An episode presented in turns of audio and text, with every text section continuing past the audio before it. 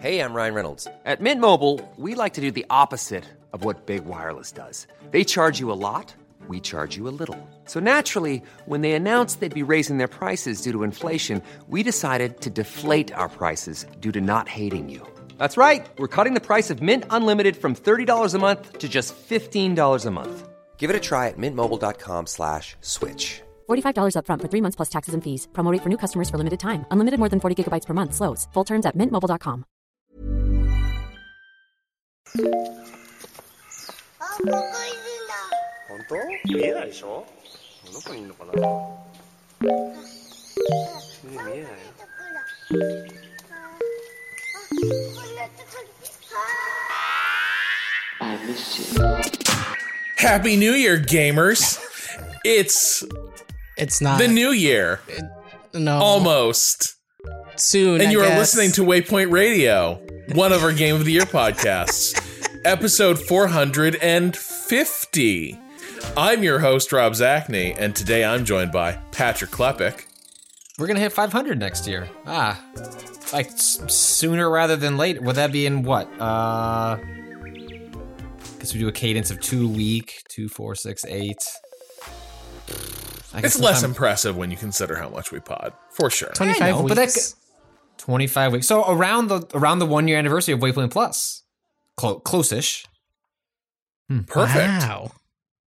We should start planning something for that. By the way, speaking of Waypoint Plus, Patrick, is there anything the gamers should know? Oh, the gamers, they should know that, hey everyone, we're running a sale on subscriptions to Waypoint Plus. So you can get 25% off an annual subscription through the end of the year. So I move this microphone around so I can read the rest of this text on the Slack to the side of my eyes with the coupon code way last minute. That's the coupon code way last minute. If you're looking for a last minute gift, give the gift of Waypoint.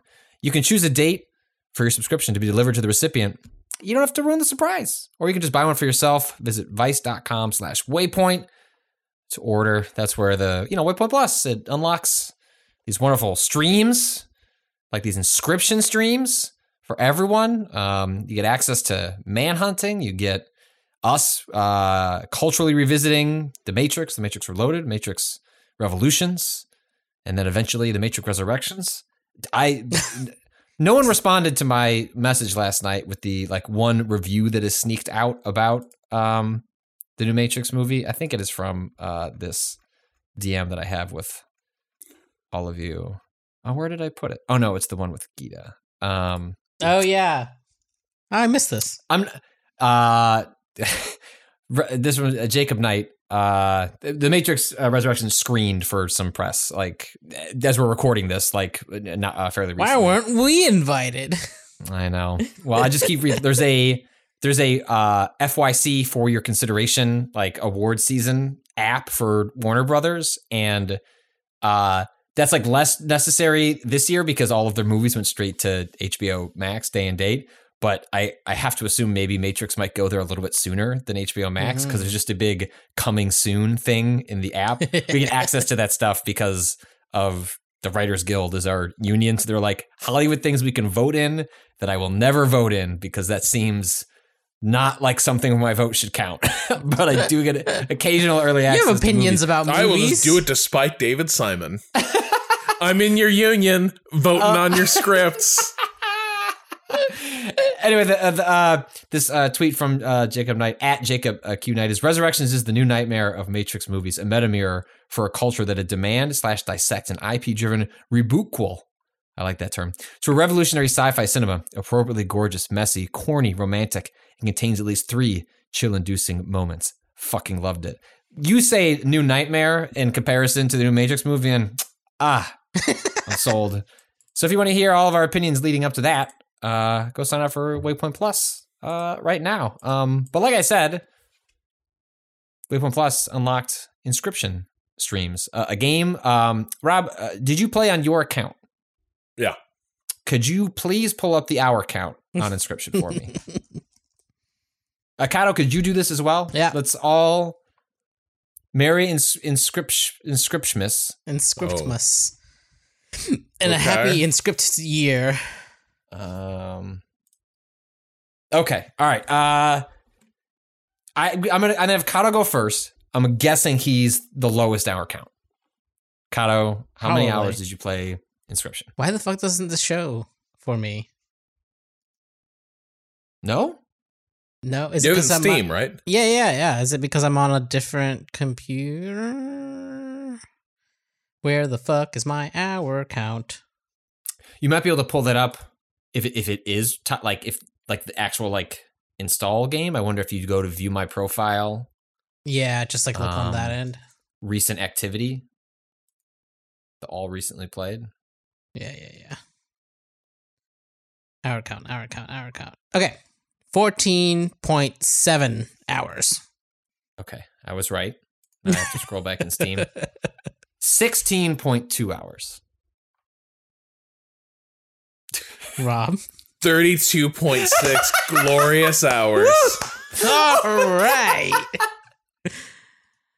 oh, amazing. So amazing. what I, I I would like I would like to start there. Um uh I don't for the people maybe maybe people didn't watch the streams. Maybe um I don't know. Talk talk about streaming Inscryption. Talk about playing it at the way that that you and Natalie played it. You- People have heard You can catch those VODs at youtube.com slash can. waypoint vice. You can.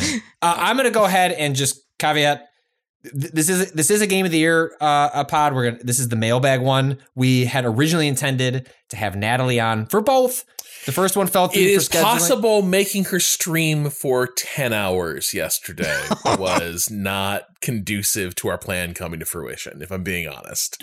Yes, uh, very possible. She's got a full time job in addition to coming on and, and yapping with us. And we'd we'd moved Inscryption talk from our game of the year categories discussion to this in hopes that Natalie would be able to join us.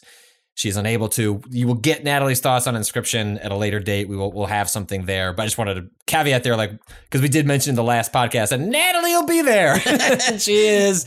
She is not. But for not. yeah. for folks that didn't catch the the, the very long uh, streams been going on for like I don't know the past six weeks or so with the two of you, ta- talk us through that experience and what it has been like playing in Inscryption. Okay, so I think we went in very unspoiled, first of all. So I think a big part of if you watch me and Natalie playing Inscryption, you're going to see us sort of coming to grips with, well, what is this game we are playing? What are its objectives? And at first, And, and I want to just it- caveat that like when Cado convinced me to play this after he was so effusive, and then I was like, ah shit. I then came out of that experience and told Rob was like, I think the two of you need to to stream this. I think you need to stream it together because I thought specifically two people going through the experience Yeah. would be extremely fun to watch. And we should be clear: spoilers are on for this conversation, right? Correct. Yes. Like, yes. if- yes. yeah, like there's a reason we're having this conversation now rather than like you know, Cado will put in a, a a timestamp if Yeah. you want to Yeah. skip this and go straight to the to the mailbag stuff.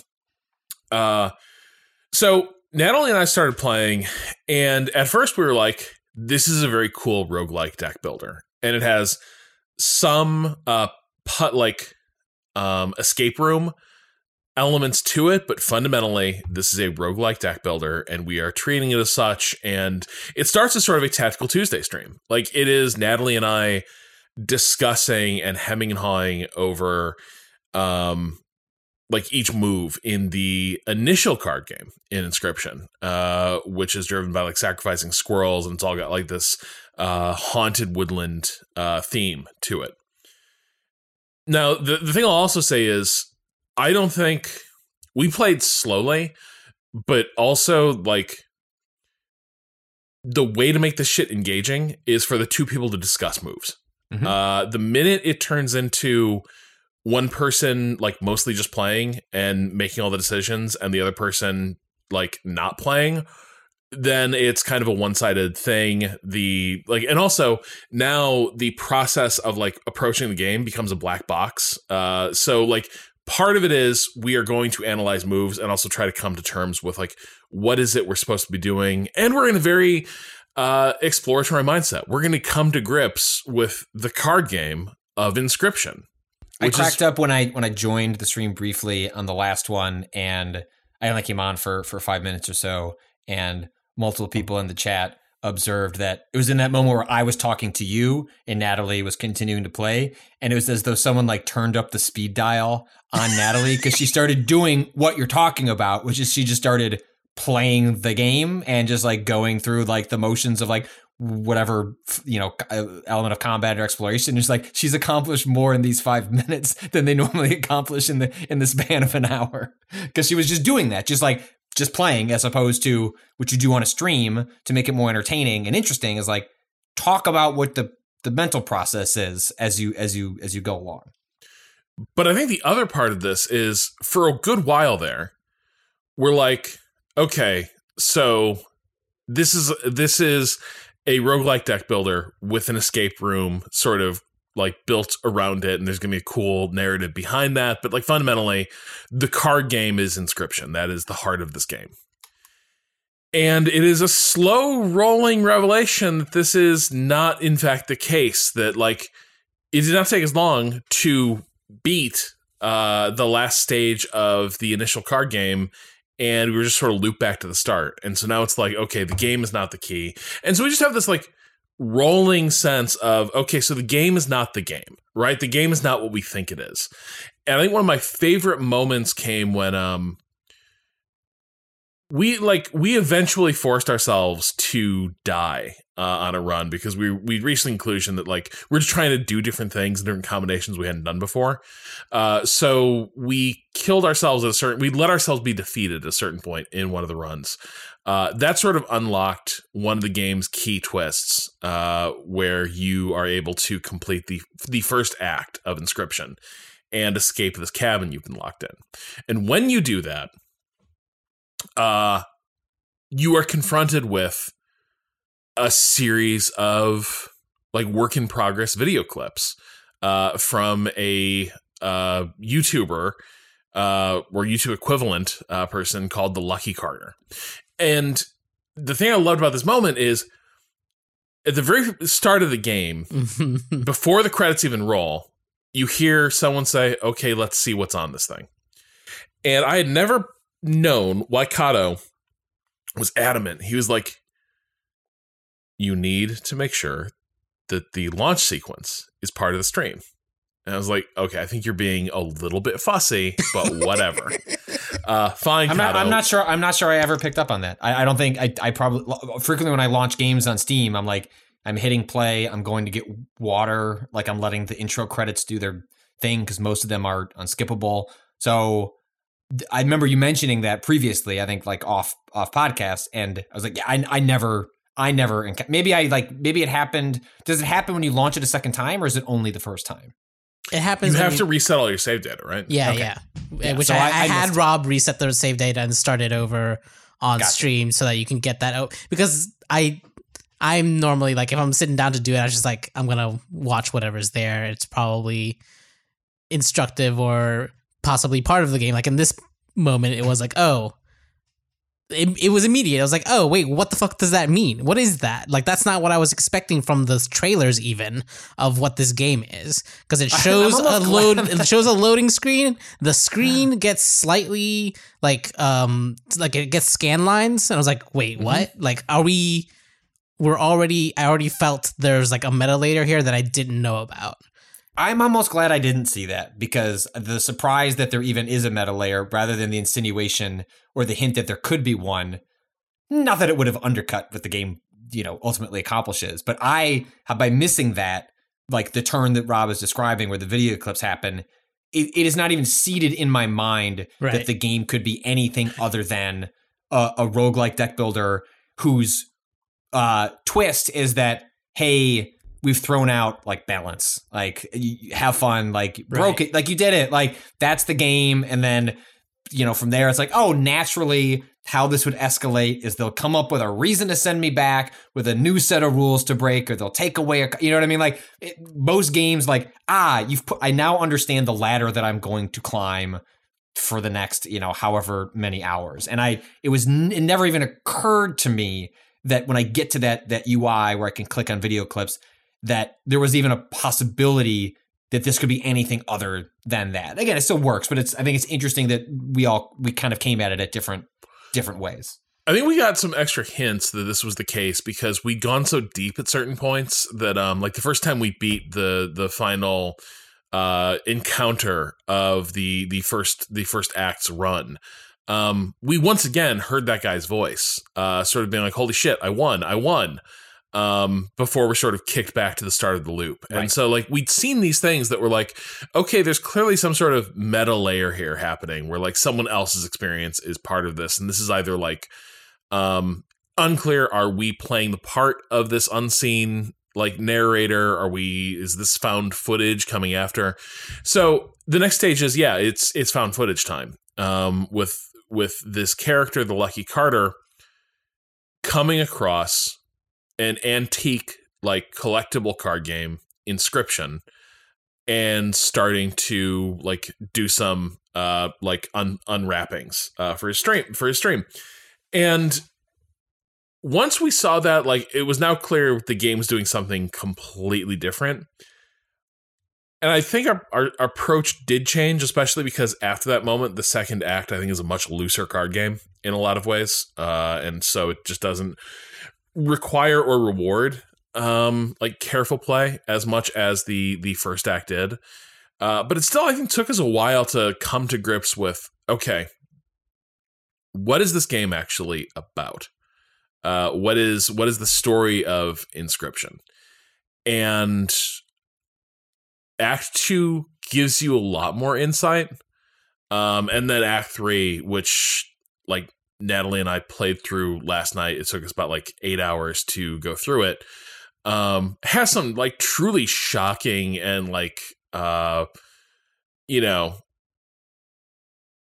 yeah, just uh, like it's just hair blown back uh type uh type plot twists um from from from the last stage. And I, I think what the thing we were unprepared for is that there are horror elements from the start of Inscryption. The type of horror that the game ultimately turns into is very different from what from where it begins. Yeah, yeah, you get you get the impression that like you you're stuck in a serial killer's you know den who's gonna carve up carve your skin off uh, unless you keep playing this card game. And and yes, like the ultimate story of Inscryption is horrifying on its own, but goes just in directions you could not fathom. Even even even once the game expands like what it could be or even Yeah. be about. And I think that's like a huge credit to the storytelling itself is that even uh, when you have the turn in Act Two, we're like, oh, we're changing the aesthetic and like, what are we exploring here? Like, you're like, oh, you know, at every turn, what the game manages to do is like, oh, okay, I see what the next layer of this onion is. Like, And and, then- now I have a sense of like where it'll go from here But and do the you? game you don't and like it's and it does that over and over again you know i mean Yeah. obviously with like three major aesthetic and like mechanical changes in terms of like the card game but like the storytelling onion itself is exceptionally w- well done and surprising and shocking and you know I, I i had you guys on i wasn't listening to a bunch of the stream but i had it running on the ipad next to me while i was watching the amazing uh, spider-man which i probably should have watched the stream instead of watching that movie. Um so i could see the reactions. It was like i want to see the moments that that they're having like when i had them privately and i'm like messaging Cado like as it's like happening. Um um seeing seeing the two of you go through those uh, moments and experience them like you know in front of a, an audience was was awesome because it's it, it's it's it's weird to do that uh, privately and then watch someone do it publicly but like it was i don't know it's just such an immaculate experience like it's, it's top to bottom just really slick and interesting and Yeah. surprising and just so so so weird so weird I think the the way that the um, the the the kind of like you were saying the story onions get Mhm. paired with mechanical changes as well Right. is so deftly done where like without one or the other it might have gotten a little stale faster but it, like it, it's engaging you on both ends of like oh there's new things to kind of fuck with but also i'm in a new headspace about what this space even means right? I'm in a, i'm in a new area of like thinking of like what is the the narrative as well as what are the new card things that i can fuck around with. Um and it's just like where the story ends up going i think impacted me more than I thought even the game that I was enjoying up until that point would impact me, right? Like this um uh finale that like it's it's interesting. It feels like there's almost three narratives here happening. There's a the meta layer, which is interesting and can like um you know tie into what is happening Well, there's to two the metal layers, unfortunately. Huh? Yeah. There's two There's- metal layers. Yeah, exactly. Yeah. Yeah. this is the thing. It's I like, feel like we have to set the ARG to the. s- That might be like maybe that's where There's four metal layers happening. yeah, actually. I feel. Like, I feel like I feel like probably where this this this all goes at like how we bring Natalie back into the fold to have that next subscription podcast is like. I think we need to have a separate podcast where we talk about like the ARG. the and ARG. everything else Yeah, going on. absolutely. And then like, oh, and like, fucking, they made more game. Did you see this shit, Patrick? No. Oh, I saw I saw a link to a mod. That's not a that you're mod. talking about? That's official. That is by Oh. the creator. It is an quote unquote endless mode of the first part of the game that Okay. will include more. That includes more story. like we, it, it's Oh, tied shit. directly to Kaycee and her whole thing. Um, So and this, but yeah, Oh, apply different skulls to your run to ascend the challenge levels. Let's go. Yeah. Let's go. Yup. Let's go. Yep, it's like it's fucked up because it's like it's first it's like commenting on the like the genre of deck deck like ro, ro- uh, deck like roguelike deck builders. It's commenting on card games as a whole as a as an entire like industry. It's commenting on and then has a story to tell about creation, about game dev, and about letting go or finishing a piece of work and understanding when it's time to be done or when something you just have to doesn't matter. You yeah you spend a lot of time on that fucking on that piece but sometimes you just gotta kill it. It's not gonna it's not gonna be the thing you want to release into the world right? Like this is the, the this game hit on so many different levels at the end there where it's like even though like yes there is a meta meta layer about oh but the code in here is like some evil dark occult shit. But still the things that it shows you in the game also very directly to me tied into the idea of you know being a creative the different modes you are in the creative process of like tinkering with things on a technical level on expression of emotion on what you like how you self edit like all of that is like not what I was expecting an Inscryption to end up at, but it does it and like it hit. Like it hit so hard of like, oh, like we're saying goodbye to these characters, but it's not just these characters, it's the idea of the dev saying goodbye to this game, right? Like the game is out. It ends and all of the and this is another thing, like it ties back in. All of the videos are dated to the days before the game launches, right? And ultimately they make the game launch a sinister thing because of implications of like who is forcing the game to launch and to go out into the world. But like it still hits with that idea of like the creative process, right? Um and I just it like blew that ending just blew me away. Yeah, I, I think the the ways it carries off the conflicts it's sort of showing off and the way it brings those to life. So when you're when you're alluding to the fact that like this is sort of commenting on the creative process and in particular creative disagreement and creative strife. And Yeah. what you see as you go through the game are different leads, visions of what Inscryption should be yeah.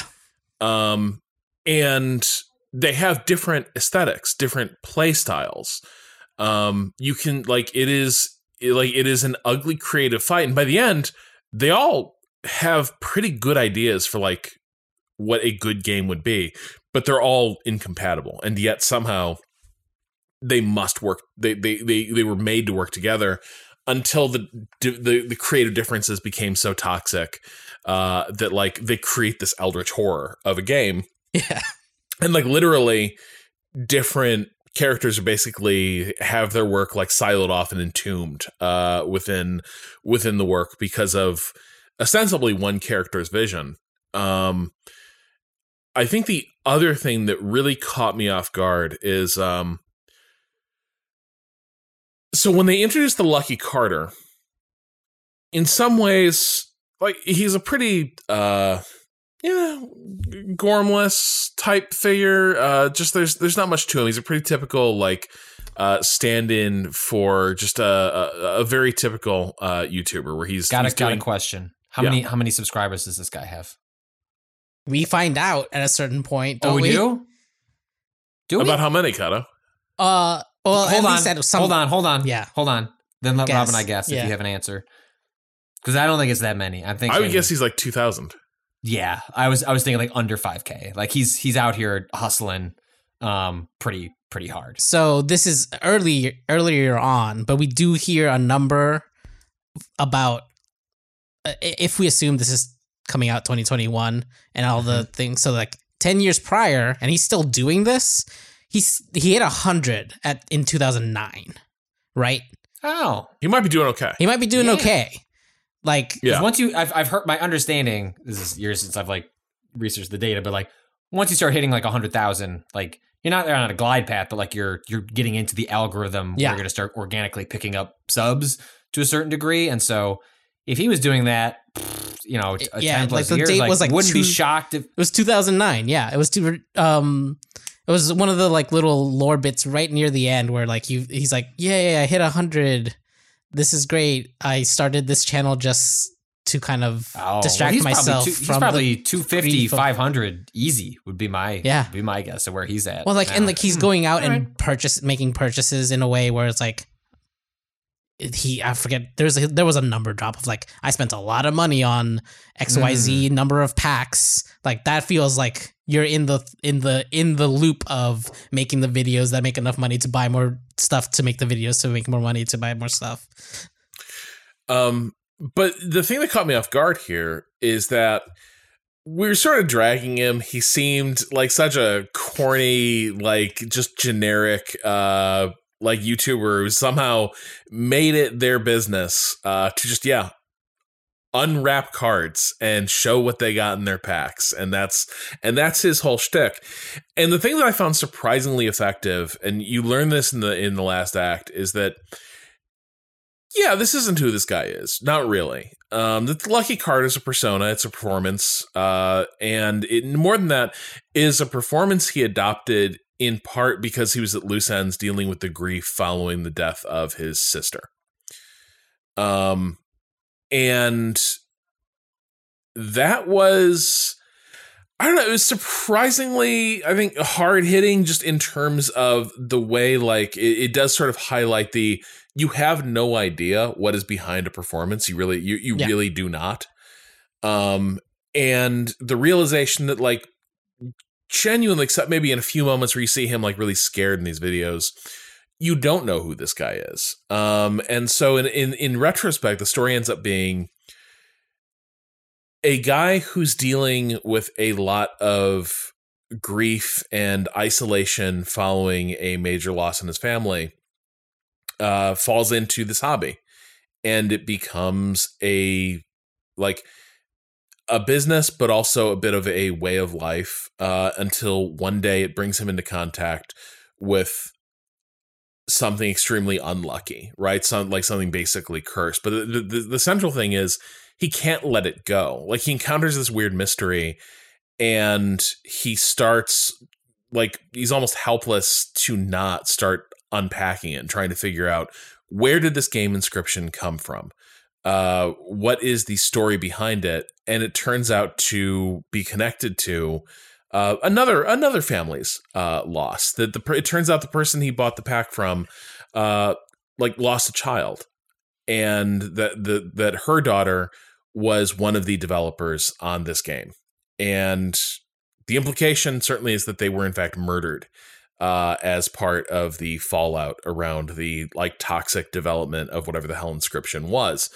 Uh, and here's this character, Luke, who just stumbles into the middle of it and blows past all the red flags, waving to say, like, leave this thing alone. Um, and just can't quite help himself getting to the bottom of it and trying to figure out what happened to these people. Um, and ultimately that proves to be like his tragedy, right? Is that uh he because he like this is both satisfying curiosity and maybe also answering some like unmet need uh, that sort of led him to this moment in his in his career and his life.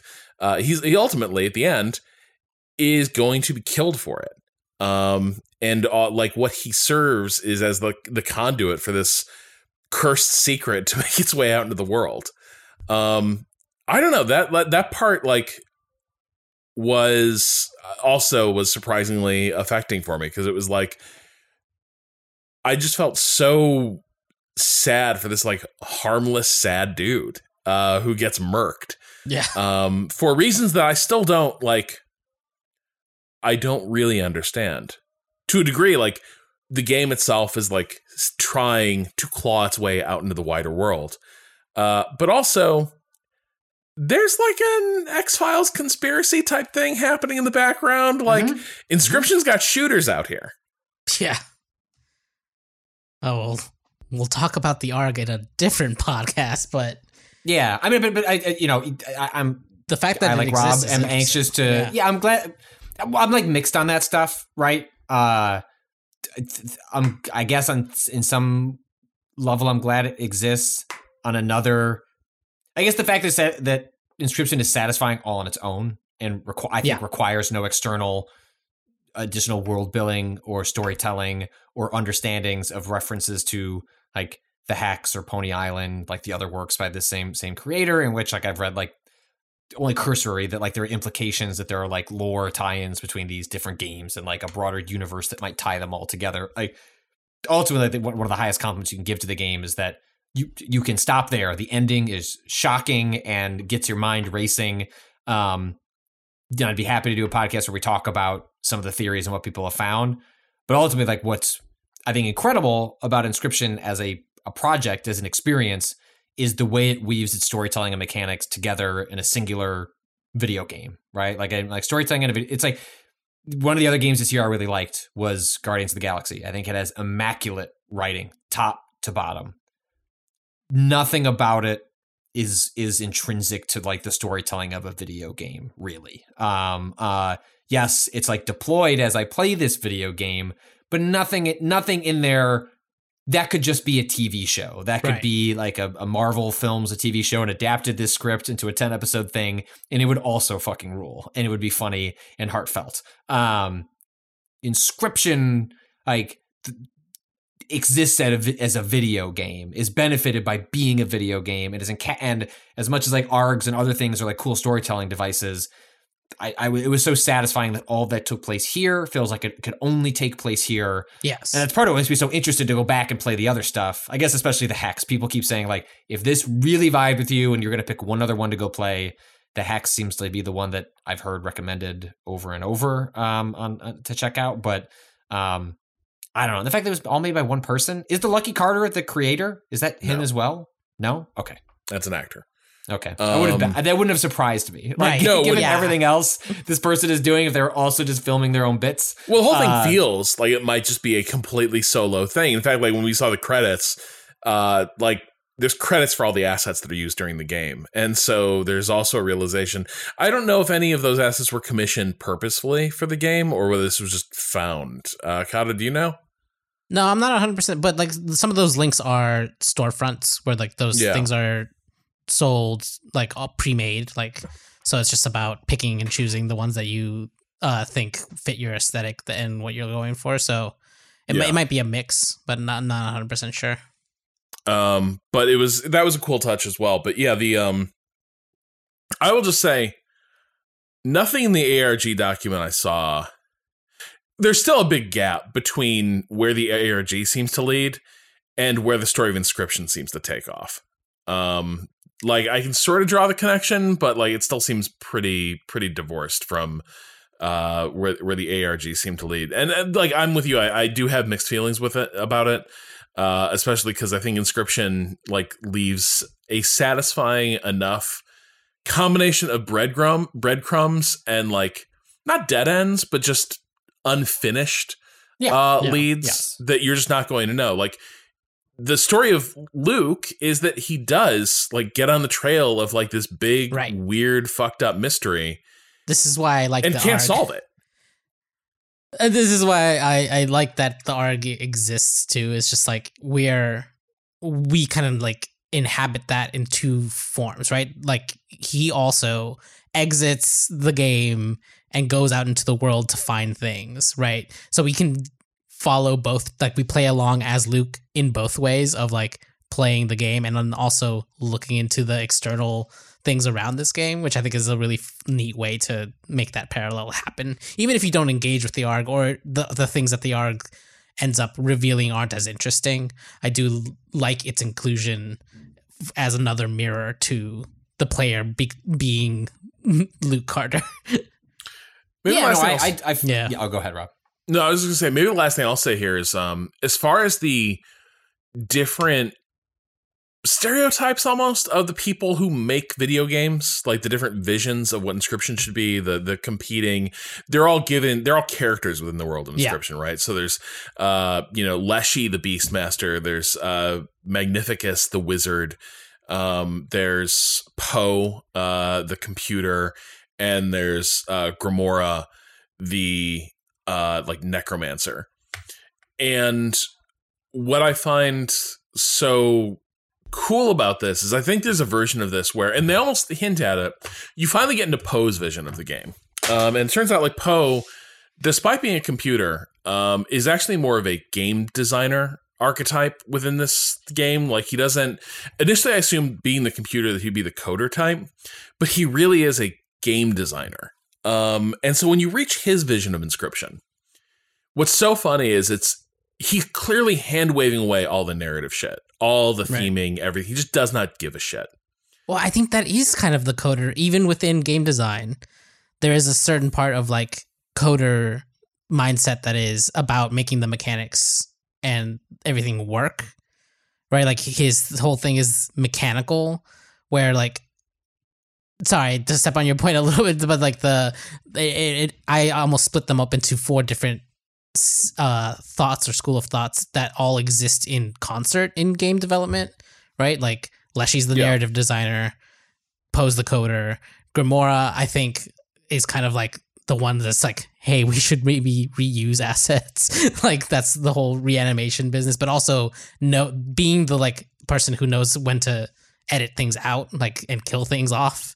Um, and then the the the one that I had the most trouble placing was uh Magnificus, but he kind of feels like the in a game sense, the, the power the power game or the idea of like making the power fantasy the point of this is game dev. Magnificus. I couldn't figure out either, and I was wondering if that's actually what makes him the coder. Is that Right. his work is magical and mysterious, and it's hard to put a finger on exactly what his deal is in terms of like his his vision of what Inscryption is. Uh, because he pops up in other people's visions, but I'm not Right. sure we get a strong sense of what his is. We get a brief glimpse of what it might have been. Yeah, that's and that that glimpse is what made me feel like, oh, this is the person who thinks the power fantasy is the be all end all of game design, right? That you have to make the Yeah. the the the it has to be bombast, right? His numbers are big. There's full fucking like models representing each of the cards. Oh yeah, it's it's Right, it's the over- it's the um, Dynasty. Warriors, the card game. Right. It's like end. it's it's it's almost like the overreach of like trying to make Mhm. something bigger just for the sake of bigger being quote unquote better. Um, that's what I feel like his kind of role in like the whole like this is all a game dev uh like split is. But the, the the thing I'll say is what I dug was that actually nobody here is labeled as like they make a shitty game. Like even Pose, initially you're like look like it has zero theme work done to it. Yeah. It looks hacked together, work in progressy. Um, he doesn't care about the stuff that like everything in the original Inscryption that you play, the the, the game you play in the cabin, is heavily themed. Everything is being tr- ta- like attempted to be situated in a story of a journey, in locations, in characters. Leshy cares about this stuff. Leshy is a game master. Yeah. Poe doesn't. And initially I was like, ha, here's here's Poe's like stupid vision of the game. But Poe's card game fucking whips. Yeah. Like it's good. Now Yeah. it, it breaks apart really easily because by this point in the game, you've you've amassed so many game breaking things that you can shatter. In fact, Poe just starts giving you more shit to break it faster. Um, because they're like partly I think they're trying to accelerate the the end of the game here. Um, and and also maybe you'd say that Poe is the sort of guy who doesn't know when to leave off, when Yeah. to stop designing. Yeah. Uh, but but either way, what I what I dug here is that th- like every part of this team, even though they all turn against each other, uh, does appear to have contributed something vital to the vision, um, and seems to have like an idea for a cool game. Maybe Magnificus doesn't, but by that point the world is breaking apart. It's it's hard to it, it's hard to pin down. But but the point is like I fully expected it to sort of at the end be like okay, well, here's here's the here's the approach to game design that like Inscryption is going to cosign, right? And instead it's kind of pointing to you can take an idea and arrive at so many different places, so many different good games, but they can't all go together. It's a good point. I think we should leave it there. Um, And, uh, did I just take all the air out of the room? No. Had a point. Did I step on it?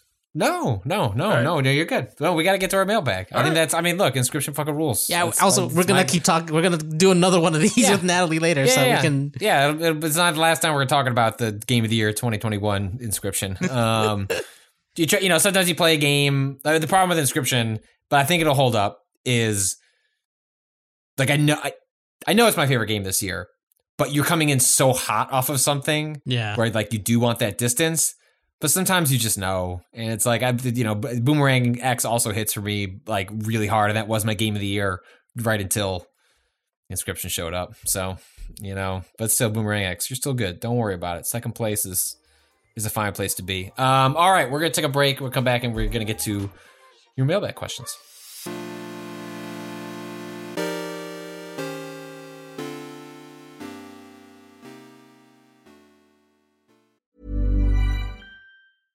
Hey, I'm Ryan Reynolds. At Mint Mobile, we like to do the opposite of what Big Wireless does. They charge you a lot, we charge you a little. So naturally, when they announced they'd be raising their prices due to inflation, we decided to deflate our prices due to not hating you.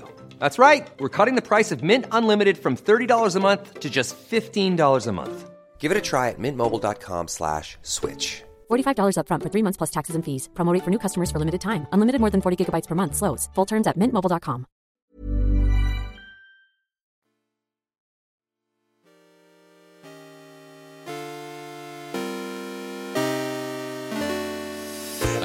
all right, we're back, people. I had uh, asked for folks to write in a bunch of uh, mailbag questions. Um, this first one, uh, this is not a question, but want to show you something that has to be confused and a little upset. But this is my friend's workplace served for a Christmas dinner this week. I am now going to copy. Gmail will not let me just copy and paste it, so I will take a screen capture.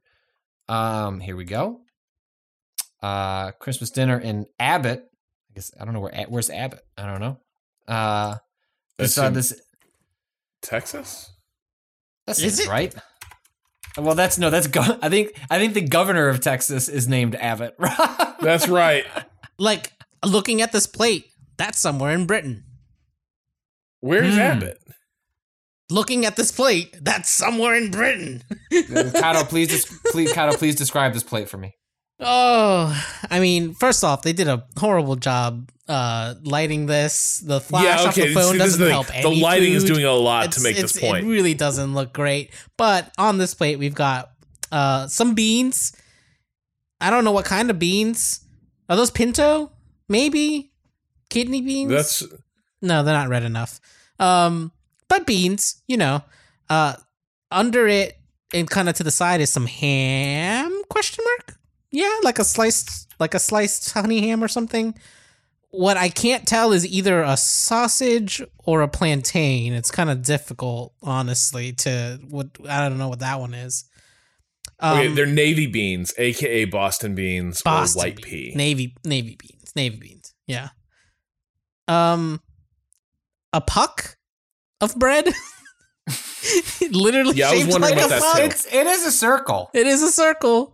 Um, an egg, which I assumed is soft boiled, hard boiled, soft boiled, because It's it's, in, in, a little, in its in its own little con. yeah, in like, its own little uh, egg cup, and then another piece of bread-looking material. Is that bread? Is that another It could- meat? I can't tell. It could be. I- It's a it mystery. cor- I It think could be a cornbready thing. It could be an egg, like casserole. yeah, it could be like a little egg triangle. was it Network on Twitter who said that uh, the Brits still eat like there's German bombers flying overhead. This does, yeah. This Oh. looks this looks like something you'd be fed in a shelter while you're waiting for the sirens to go off. Did we gross. figure out where Abbott is? No, there's an Abbott Laboratories in Chicago. I don't think that's what this is, though. no. So the thing is, I like I have never understood this like customary British breakfast. It's always just looked a bit odd. Like I don't see wh- like what what's making this go. Like first of all, why are there so many different meats? I think Like- like is the answer to that. Why not? See, that's the Why thing. I think it not? only makes sense in terms of like there's a whole mess of food being made up Mhm. uh, all at once, and you just get a little bit of all of it. Um, but then I'm like, well, if we're going to that much trouble, I just don't know that I would. I don't know that the Navy beans would be playing su- quite such a starring role uh, that they are here. Uh, all right, next question. Uh, hmm. So this this kind of riffed on our uh, game of the year categories, but I thought this one was uh, worth bringing in uh, separately. Uh, what is your 2021 game of the year from another life? People fall into ruts. It's normal. Adults play uh, variations of what they played as kids. Rob grew up on PC gaming, and he regularly brings strategy, sim, racing, and flight games to the podcast. Patrick was a console kid, and I know I can count on him for the latest in puzzle platforming, puzzle platforming, and everything nebulously Zelda adjacent. Damn.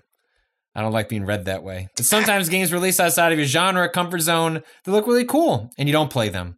Because learning new games is hard. Mm. because maybe you won't like it. Because you have limited time want to play the games you know are a sure thing. What is your 2021 game of the year that you keep looking at side eyed and suspect you would adore if you were just able to put aside the time and mental energy to devote yourself to something entirely new? Example My 2021 game of the year from another life is Monster Hunter Rise. The game looks amazing, sounds amazing, and I'm 100% here to grind out monster fights to incrementally upgrade gear. But the controls are weird and it's hard, and Capcom action games are always so punishing to people not accustomed to internalizing massive move lists and executing them. Monster Hunter, Devil May Cry, Viewtiful Joe, Street Fighter, etc., are never built to just pick up and play, so I didn't play it.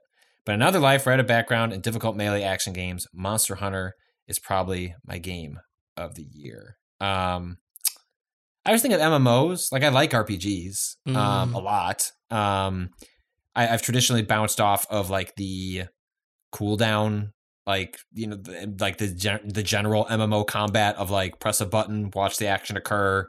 Most of your job is to make sure those happen in the right order while everything cools down. I'm obviously simple oversimplifying because I don't spend a lot of time playing MMOs, but um, uh, but like I look at like Final Fantasy, uh, was it uh 14. 14? What's 14? Like, yeah, like I bet I would fucking adore that game. And like if that was in college, uh, that's all I would be playing. But um, I, I, I don't, and I I'm not in college, and I don't have the time for it. So like like looking at all, like looking at all my friends who were, where my tastes line up on everything else, right? Like where uh like Natalie Flores, like who like you know we had on for our Life is Strange, a True Colors podcast. Like every time she talks about a game, I'm like, damn, the way you talk about it, I can tell I would like that game if I if I took the time for it. And every time people talk about Final Fantasy 14 and Endwalker, uh, it's like I want to be part of that.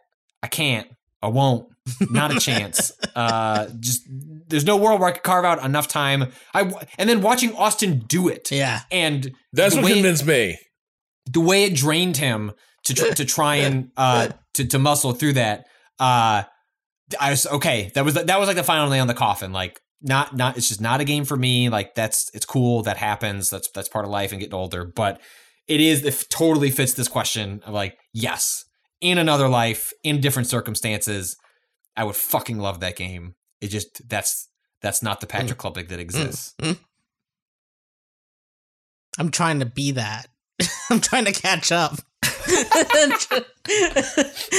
like in the the other life is the uh, the life where I got on to the Final Fantasy 14 train back in the day and was The thing- I guess, I- the one thing that's- for Endwalker. Endwalker is my 2020 like last minute Your 2020 your 2023 2021 game of, of, the, of the year. year. Yeah. Uh, but I guess like part, part my answer is sort of like dodges a bit of what they're saying, which is uh not just like a lack of time, but is it runs up it runs counter like I there are lots of strategy games like to this point I don't play strategy games because they scare me I I I I, I stopped them after Command and Conquer Red Alert and I look at them and go I would feel stupid playing these games why why would I want to do to do that that seems like a poor use of my time but every time I've taken a chance and played like a Spelunky or a Dark Souls, uh, games that I like made fun of prior to putting in the time, it's like, why do people want to play these masochistic games? And I was like, actually, I want to be hit like, by these games. Um, and I, th- I think that's a challenge. Like that's especially as you get older. Um, and I, I try to to to find the time each year to like play a like an Inscryption is an example of like a game against type, right? Like that's Right. not really my thing, but I ended up being my game of the year. Um, so like like Endwalker's like the time one, whereas like I don't know, there are genres like deck builders where like I just don't have the institutional knowledge, and so I get scared off from ever trying them, even if there are games that there have frequently been games where I I, I have liked them in that genre, um, but I get scared off because I just feel like I'm going to spend so much time feeling dumb. i trying to think. This is rough because I like to play a lot of shit. I would say you play you like that's the thing like you like kind of like I feel like doesn't really apply to you because you play live service games, you play strategy games, try you to play hit RPGs as much as I can. Yeah, like and I I do think the the the my biggest like hole is still like modern anything any RTS strategy game past like you know the StarCraft area I haven't really touched but Right. or the StarCraft 2 era rather um I and like it was kind of because MOBAs took over that right like Mhm. you know they like came right out of uh, uh, the RTS genre and like that's what I've clung clung on to since then basically but it's like adjacent enough that like you know I should probably check out Company of Heroes 3 um but I probably I don't know I, I won't. Like in a different life I would have right? Like um and I don't know if that's so much a time I I think it's partially a time thing but it's also like I feel like if I if it isn't gonna be something with an interesting narrative that is probably something I'll end up bringing up on the podcast. The other games that I play that are multiplayer, I usually play with people, and I don't like the sort of like single player RTS thing isn't really gonna fit that model, right? It's it's it's a hundred percent just about the time management. I think because like me- mechanically, I would love to like um th- those games did interest me at once upon a time, and I it's just like yeah between trying to keep up with things like Valorant and uh uh Destiny that are like regular and I play with other people I'm looking I'm I'm looking on the other end for interesting narrative moments. So the strategy stuff kind of you know falls in between those two almost in my mind. So I, I don't go there as often these days How do I get Rob to play Super Meat Boy? Challenge. But I played Super Meat Boy. It's fine. Okay. Who can't who can't appreciate like nice tight like it, it's tremendous platforming. It's very nice. It's satisfying to solve those levels. I can see why people like it. uh, Wow. so I think for me, boy, I think possibly the other, like the other life me, falls all the way down a returnal hole Mm, Mm. where I'm just like, I want to just get my just get my ass kicked uh, by this fucked up gnarly roguelike uh, and uh like just play the shit out of that especially since it looked really like Yeah. like it looked really cool. Uh, I don't know if it holds up, but like aesthetically, it always looked pretty amazing from the snippets I saw. Uh, and so it seemed like it would be like like a game that I would really enjoy on that level as well. But it's just never like that just doesn't fit either in my life and also just in how I tend to approach uh like like my patience to to play games like that. Uh I, I like I can see that being the the the the alternate uh me game of the year. But in terms of things that I think about like different life, I think it's that that keeps me with a toe cautiously dipped in a lot of Sims. And uh like I am so envious. The people I'm always like nose pressed up at the glass, pressed up against the glass, just sort of staring in at the fun they're having, are like the hardcore flight sim and racing game nerds. Like, because the games I play are little baby games. Really? The people who are like got their fully kitted out high end iRacing setups, Mhm. or like a library of mods for like rFactor 2, or the people playing uh God, is it like Rise of Flight still to this day? I'm like, man, they're just having like the other day, I got an email, it's like, what was it? Uh it was a tank. It was a new tank coming to IL uh to IL2. And that's weird because IL2 is a game about a plane. and I'm like, what's going on in there? And so I start, I open up the rabbit hole, like, tanks? IL2? And it appears that IL2 is now just a live service game that, like, has ridiculously, it's like DCS, but for World War II, but, like, appears to also have, like, a tank sim built inside of it now. And I'm like, what the fuck is going on? but the, this is such a specialty interest thing that like the barrier to entry is just mountainous where it's like okay so if you're gonna do this shit you're gonna have to really learn how to fly these planes and really learn how to drive these tanks and i'm like nah i'm not doing that I'm gonna play Hell Let Loose and just yell at my friends. yeah Uh, Rob, you want to read this next one from FB? Uh, starts Sure. uh, Hi Waypoint. Hi Waypoint, I'm catching up on old episodes of the podcast, and in the Dark Souls of Pokemon, Gita mentioned being curious about what movies people had seen when they were too young for the subject matter, and I think I have some good ones. My grandma had a pretty eclectic taste and didn't really go in for ratings, so my sister and oh, I saw a lot of films before we were really able to understand what was in front of us.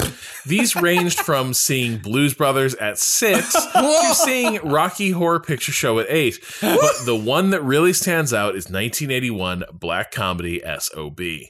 If you've not heard of the film, it's a wild ride following the dramatic mental decay of a Hollywood producer who decides that the reason his last film flopped was because of the lack of sex in it. The themes of clinical depression and, uh, caution warning, suicide attempts, played for laughs, are interspersed with sex, nudity, and drug use. The film gained notoriety for Julie Andrews' role in it as she plays a wholesome ingenue, sick of family friendly roles who accepts a starting part in the producer's erotica project. Seeing Mary Poppins go topless was a big deal for viewers in the 1980s. I saw this film when I was about 10 or 11. I found the film pretty enjoyable, even if it felt most of the time like I was watching something in a language I didn't understand with the subtitles off. It's stuck in my brain for the last 20 years as a curious example of this type of thing because most of the time it's a horror people point to as seeing too young and making them like this. Love all the work the crew puts out. Can't wait to see Natalie and Rob beat Inscryption for the 17th and final time. Uh that's fascinating. I feel like I've heard at some point like about Julie Andrews having that role in a film, but did not know what it was about or that's the line my So- grandma had. My grandma didn't really go in. I for love that. ratings. Just didn't- Yeah. So I don't believe it. That also God. implies. I want to know what else was going. Like, did you ever have some other fun adventures with grandma? Because it sounds like grandma. Maybe Grandma didn't was definitely it. invested by whack. Uh, so the thing is, a movie that I didn't realize how young I saw because I'm like, why is this movie lodged in my fucking brain for my whole life? I feel like I probably should not have seen Barton Fink at age eight. Mm. Um, Hmm. I feel like for a couple reasons. One, that movie doesn't make sense in to an eight year old because, of course, it's like surrealism in places. And so there's places where like the literal world of the film and like direct representation sort of fractures and gives way to the surreal experience in ways that I couldn't follow. Like, how did John Goodman set that whole hallway on fire and why doesn't anybody seem freaked out by it? Uh, and then two, the way it ends, just the dread and horror of what's in because it's also got like a seven esque like what's in the box type beat at the end. Um and that's just lodged in my brain of like being fascinated and horrified by that. Uh yeah, I've that movie's just like wedged in there. We'll never get it out. Uh all because my parents were like, these Coen brothers seem like pretty interesting filmmakers, and this one's getting some interesting reviews. Let's check it out for family pizza night. I saw uh, an interesting, uh, uh, because of the new uh Spider-Man movie and Sam Raimi doing a Doctor Strange movie. I think it's like some Evil Dead anniversary, but that like one of the Coen brothers was like came in and helped like Sam Raimi edit like parts of the original Evil Dead movie because they were all up and coming at the same time, and that then as a result of I forget which was the Coen brothers movie that resulted in this. But anyway, like, you know, Evil Dead comes out for Sam Raimi. Coen Brothers have some of their initial success.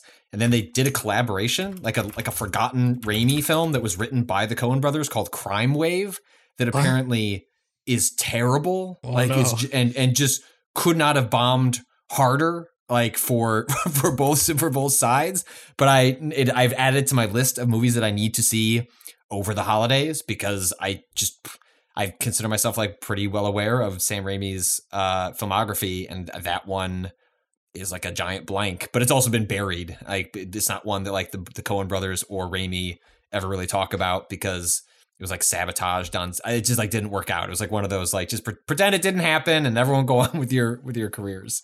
Um, but uh, I don't. Yeah, I, I fall into the horror bucket of just like, but it wasn't like an especially scary movie. It was like like ET like really scarred me like as a young uh kid. Like I remember the that opening scene in the um you know in the in the cornfield like which is like the one jump scare in in that movie. But then, then also uh my mom like turned the movie off when they find ET in a ditch and he almost dies like and he's all pale and disgusting. Like my mom was like, "What is the, I thought I was in for the family friendly, uh, like alien comes to hang out with the kids, and that's what a lot of that movie is.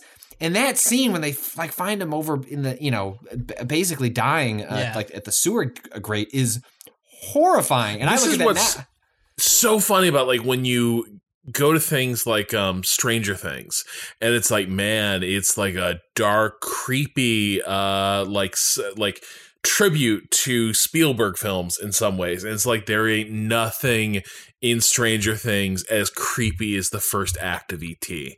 like that's the weird thing is that like even there where it's like explicitly like leaning into horror Yeah. uh there is still not the sense of you know what it is it's that at no point like stranger things you always know what the call shot is you Mhm. always you always have a good sense of like yeah i know what kind of story this is going to be the thing that spielberg was so good at especially in that like i guess we'll call it the first stage of his career even though this is probably like it, it's tough to divide a career that way but he was so good at like these things are approachable popcorn flicks but also there's a real sense of danger to a lot of these fucking things. Even the ones that are not horror have the sense of like there are moments where it's like anything could happen here.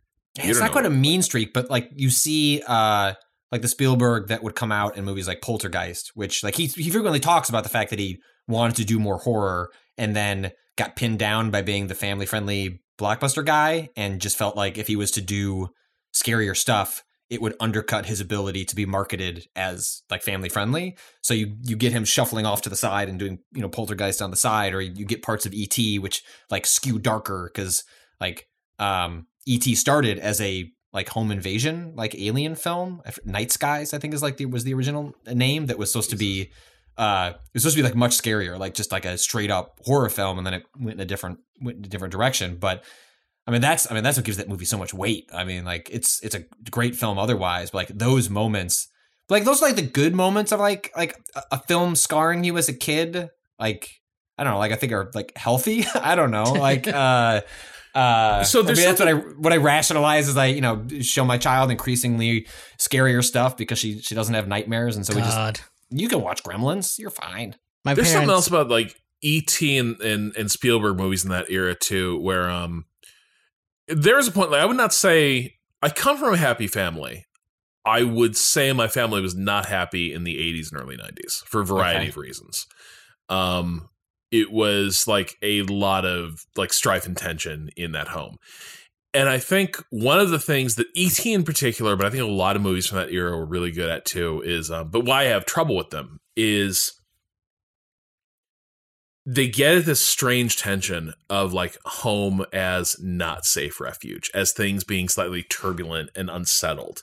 Close Yeah. Encounters of the Third Kind is like a like a father leaves his family to go fucking chase you know after aliens. That that I mean that yeah that's a huge through line in a lot of Spielberg's early work. Right. And so that stuff, the the other thing that made me not like those movies is like so many of those movies so perfectly captured the vibe of like a lot of my early childhood was just this vague sense you just walk in the door sometimes and it's like there's something in the air. Like there's something like this is going to be a bad day if we're lucky and maybe a bad weekend uh here around the house.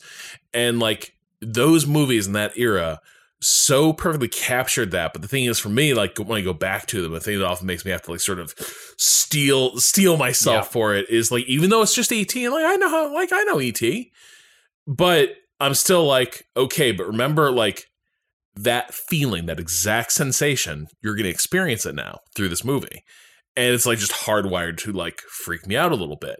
But also, I kind of like that it's there because I do not find many movies that are not like serious dramas now that even try to operate in that space. And dramas can't get there because the thing is they're not mundane enough. You know, dramas are always like the entire focus is like what's the fate of this family. And the thing about ET is like any sort of tension or like strife within the family is not the focus. It's just a backdrop to the story, but it is there. And I'm like, that's how that shit feels. Cado, you were going to say something about your parents? Uh, yeah, I mean they were extremely strict as far as like ratings. The opposite of uh ratings, whatever grandma. FB's grandma. yeah, the like PG 13, but like really 16. Yeah, no, like it's just like the not until like I was I I swear it was like December. I my birthday's in February. I was like 12 years old in December, and they were like, "You can't see that. You're not 13 yet." Oh, we talked we talked Yeah, about this on the Matrix podcast. Yeah, yeah. Yes, yes. Um, but one of the things that like ended up scarring me, which for some reason they thought was okay because it was part of a series of VHS. Uh, it was just a one of a bunch of things on this VHS. Faces of Death. My fan, no God.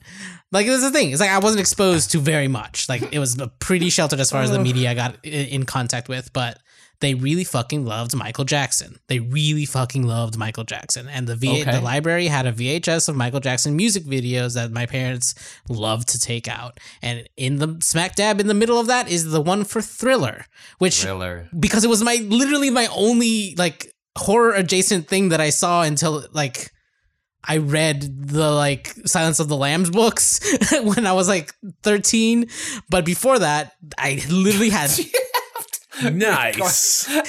yes Why? Can we just ta- side Huh. side tangent? Uh, why?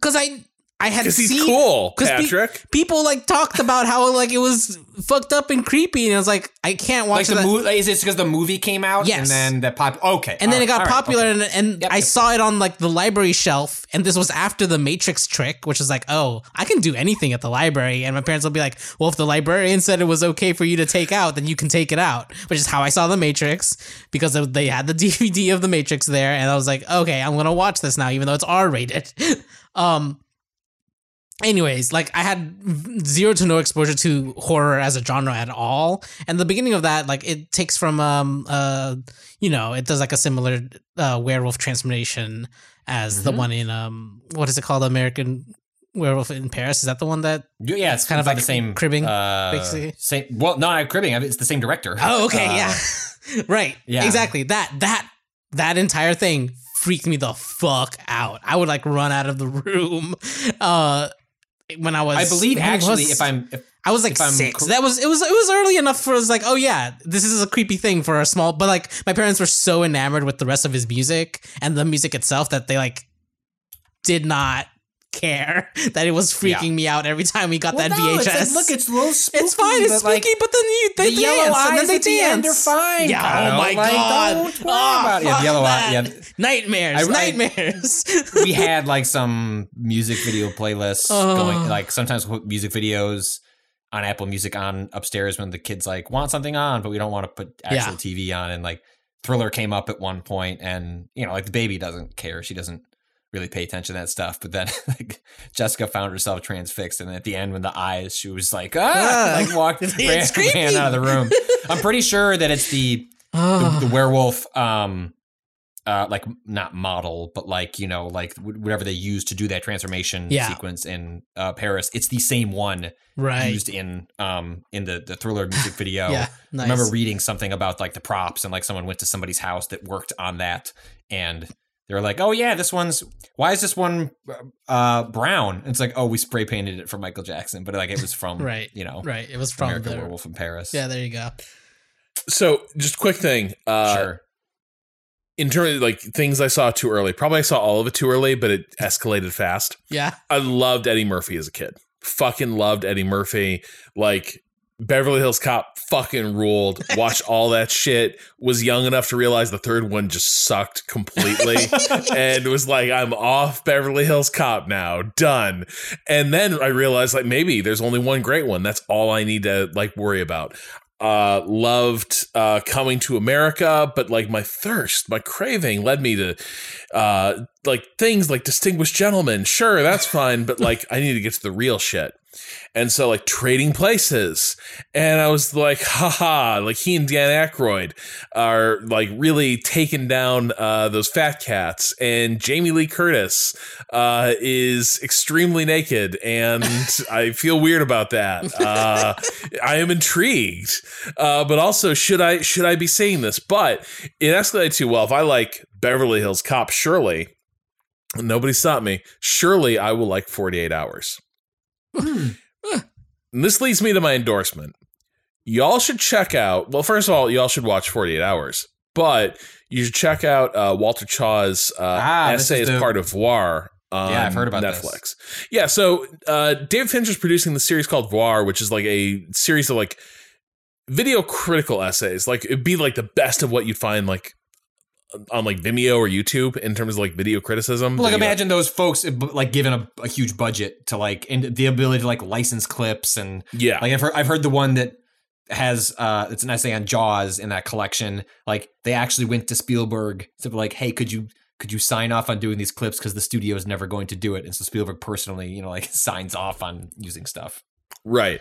Uh and which also just indicates the degree to which like doing this type of work is just a giant pain in the ass because of the way like rights holders abuse uh, copyright. But uh Voir has an amazing essay from Walter Chaw on 48 hours, which I think it, you'll get a lot out of it if you haven't seen the film, but if you're curious for why 48 hours stands apart, I think it is it is erroneously remembered as an 80s buddy cop movie.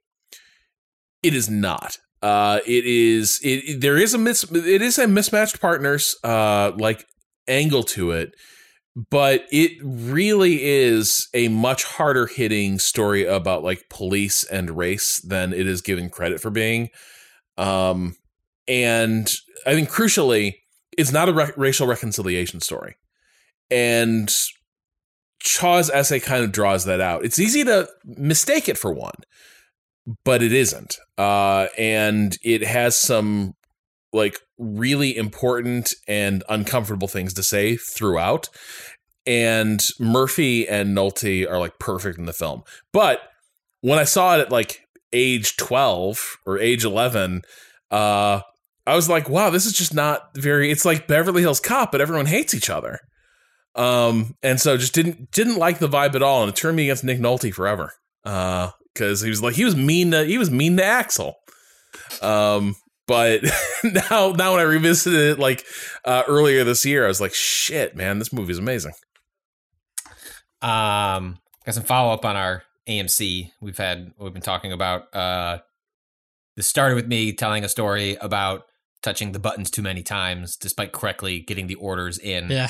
and then talking to being talked to by a manager for like, please don't touch those those buttons, even though you got it right. And some other people have been writing in about, you know, someone managing to was it like skim some money off the. I forget exactly how it worked, but anyway, we're following up on different ways that these uh, equivalents of fast food places uh, track folks. And uh, this comes in from uh, Victor from Virginia.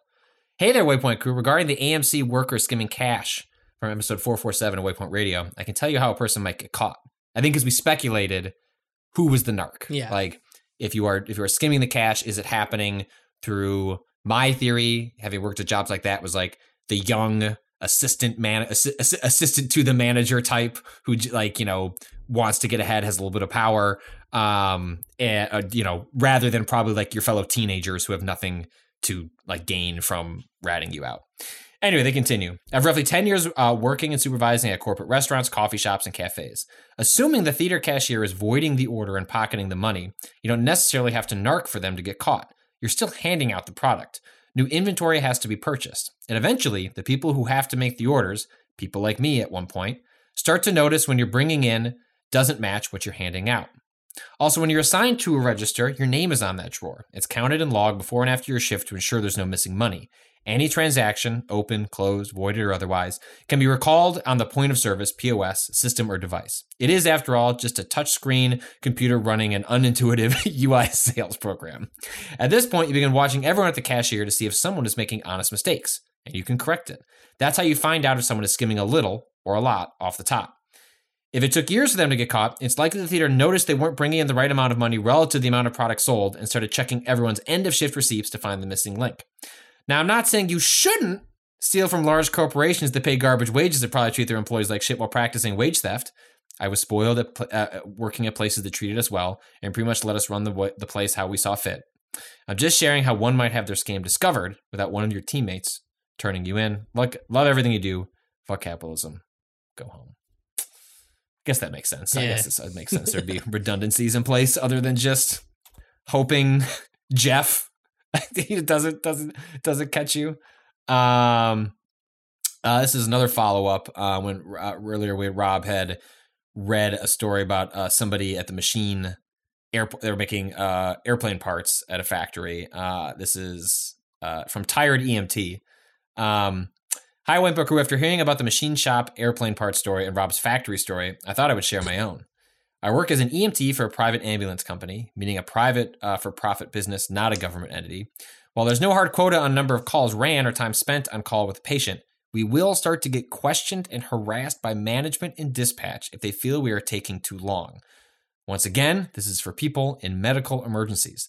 The county I work in has private ambulance companies do uh, a lowest bidder war to see who gets the contract. So it is in the best interest of the company for us to run as many calls as possible, as fast as possible. This directly clashes against patient care and advocacy.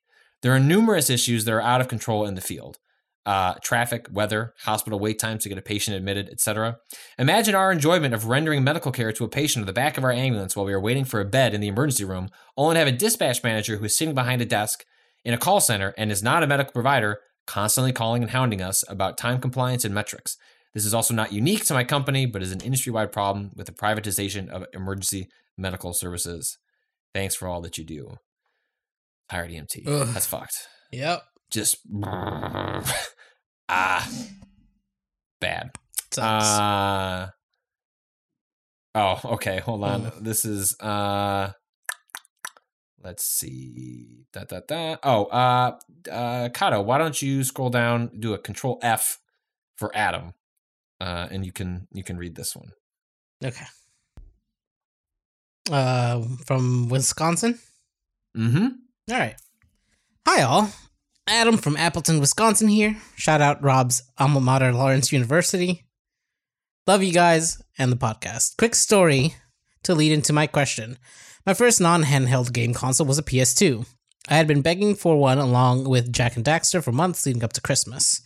My dad is an old school farm boy who has always wished I was more into hunting and fishing as opposed to video games. But one day when we were shopping leading up to Christmas, I spotted uh whoa, the official strategy guide book for Jak and Daxter hiding under some other items in his shopping cart.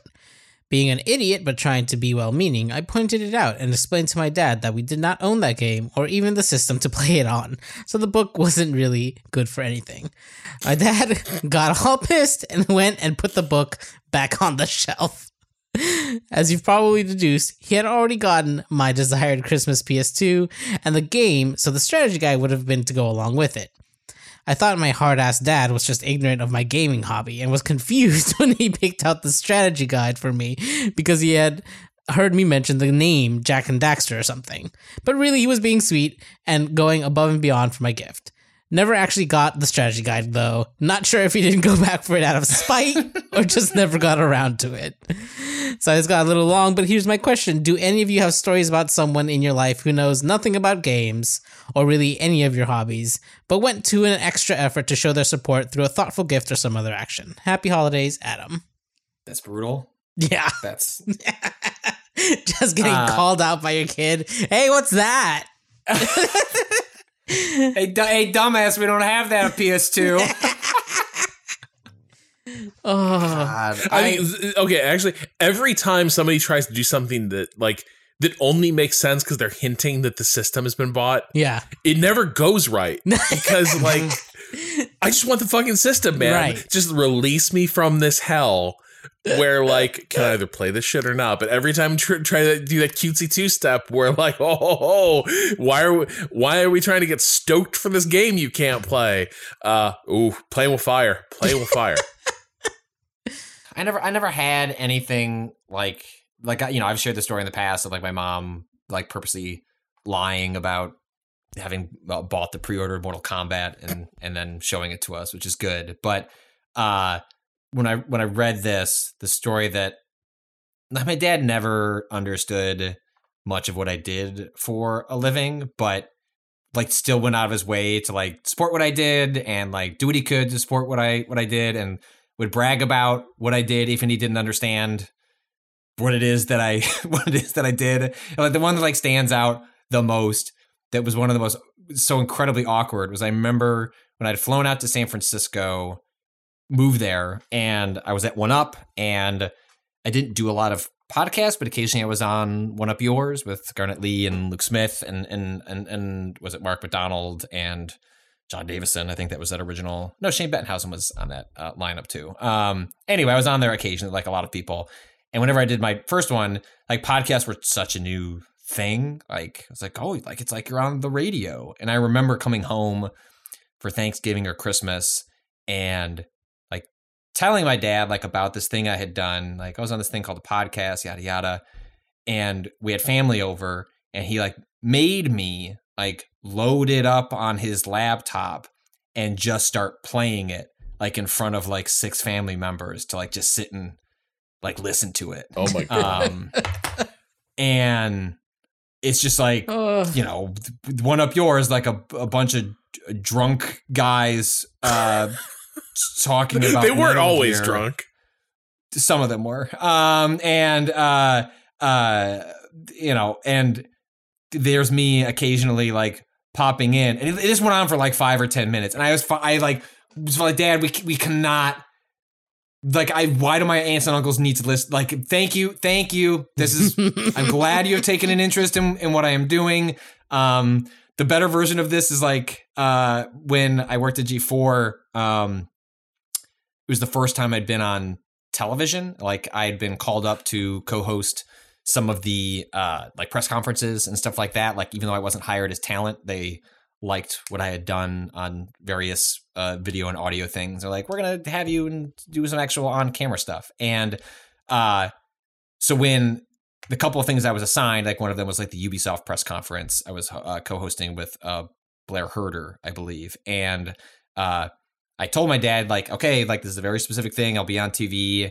during these times, and he was working, and he didn't know he wa- he wasn't sure when he'd be around a TV. So uh, he worked for Riddell Sports. Like if you like watch football, like the big uh, you know, red Riddell helmet logo, like that's them. Um, because he at the time was like the vice president of the company, he he had all of the TVs in the entire office changed to G4 so that on the off chance when he was walking between things, like he might catch me like doing something, and then called me at one point, like after it was over. It's like, ah, I got to see you for a minute, like as I was going between meetings, and I was like, that's really Yeah. like like like a, a cute abuse of power for like all of the. I'm sure that, that otherwise we're just tuned to like ESPN. Like I don't think he was depriving people of you know seeing something particularly important. Um, but those are the two the, the two things that ran ran through my mind. I think for me, um, this is a. I think the most surprising, sweetest, like surprise gift I got was um my partner. I think one of our first Christmases together. She got me a Track IR, and Track IR for those speaking of other life sim, like living that sim life. Track IR is a head tracker. You can sort of fake it with um like you know webcams and such, but like it's more of a precision uh way to just like track the motions of your head and crucially like exaggerate them so that like the like key use case is if you're in a flight sim uh, without looking away from the monitor, you can like turn your head like 30 degrees off of center and the in-game camera will pan around 180 so you're like looking over your shoulder to see what's behind you. Um and one it like makes everything more immersive and two there's just certain games that are way fucking easier like flight sims if you can look around and use other visual references they're very hard to play uh without this stuff the thing that was cool about it was that this hadn't been particularly high on my like it wasn't not high it was like I hadn't been out there lobbying to get it, right? I had just said often enough that I thought it was a cool thing and maybe someday I might like it. And it just sort of showed up.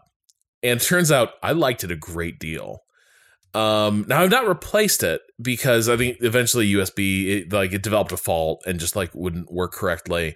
Uh, and but like I probably should have replaced it because when it stopped working, I stopped playing a bunch of games that I used it, and I didn't enjoy even racing games nearly as much without it. Uh, but yeah, it was more the like, oh wow, it's like they're like like anyone can get you something that's like the top of your list of shit you want, but it's like when someone pulls something from a file that you don't know existed, right? Where it's like, I don't think I ever said I want that. I think I merely expressed positive enough interest in it enough right. that like it was filed away and here it is and that was very touching and very sweet I feel like I don't have a specific one aside from like giving my parents a shout out for every game they managed to buy me.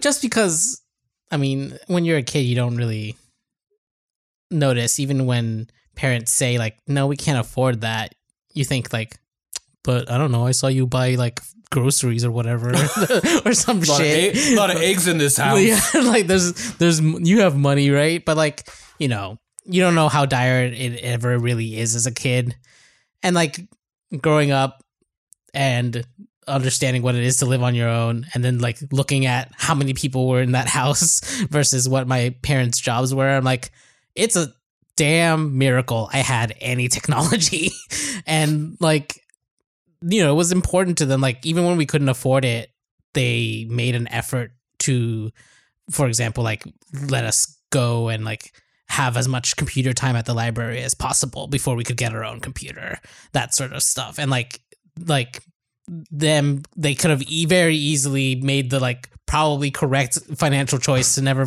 get me a video game console or any video games. But we're like, it's literally the only thing he talks about. like we're gonna we're gonna you know scrape together what we can to support this hobby um so like really it's just like all of it for me because it's an expensive hobby it's a very expensive hobby and No free to pl- no free to play games. Right, uh, right, back- there wasn't- back then. I mean, there were it's fucking like flash games on the PC, right? Like this, Right, gotta get that PC to get those. Yeah, um, and so like yeah, I think it's just them being like I don't know. Like even even when they were like controlling like the amount of time I played, they were never negative about it as a hobby. It's like you just have to do it in moderation. There's an un- there was an understanding like it wasn't like wasting complete time. Like leisure time is important, but you also need to stand up from your chair sometimes was the only real limitation, right? Like they weren't they weren't mean about it, which I've like even p- other people who had more games than me had parents who were like your brain is fucking rotting, like I know, you know, like know. that sort of thing. Yeah, my, Um, my parents were always cool about yeah, that, yeah. despite like my dad being like a hard nosed sort of sports guy. yeah, He also sort of just left that shit alone. Again, it was like, hey, just you know, could you just play, play basketball till you're in eighth grade, and then I don't care what you do after that. It's like okay, like if that's what gets you off my back about ever, playing Final Fantasy eight until four in the morning, uh, fine. Uh, uh, okay. Uh, this next one comes in from C. Uh, hi, y'all. Just figured I'd add some context to a recent question about uh, where the topic of Trader Joe's liquor was brought up in comparison to Aldi's. I worked at a Trader Joe's for just over four years, so I can tell you with confidence that yes, the store brand liquor is usually of higher quality than one might expect for the asking price. In fact, it is precisely like a quote, Aldi situation, as Patrick said. Probably because the two chains are privately owned by the same family oh shit, uh the uh the the Joe sold the chain in 1979 to Theo Albrecht, owner of Aldi Nord, and as I discovered while drafting this, former Nazi soldier. what? Hmm. What? Can't speak for the business practices at Aldi's, but the explanation I was given while working at TJ's was that the cheaper store branded liquors were this exact same product as the name brand bottles.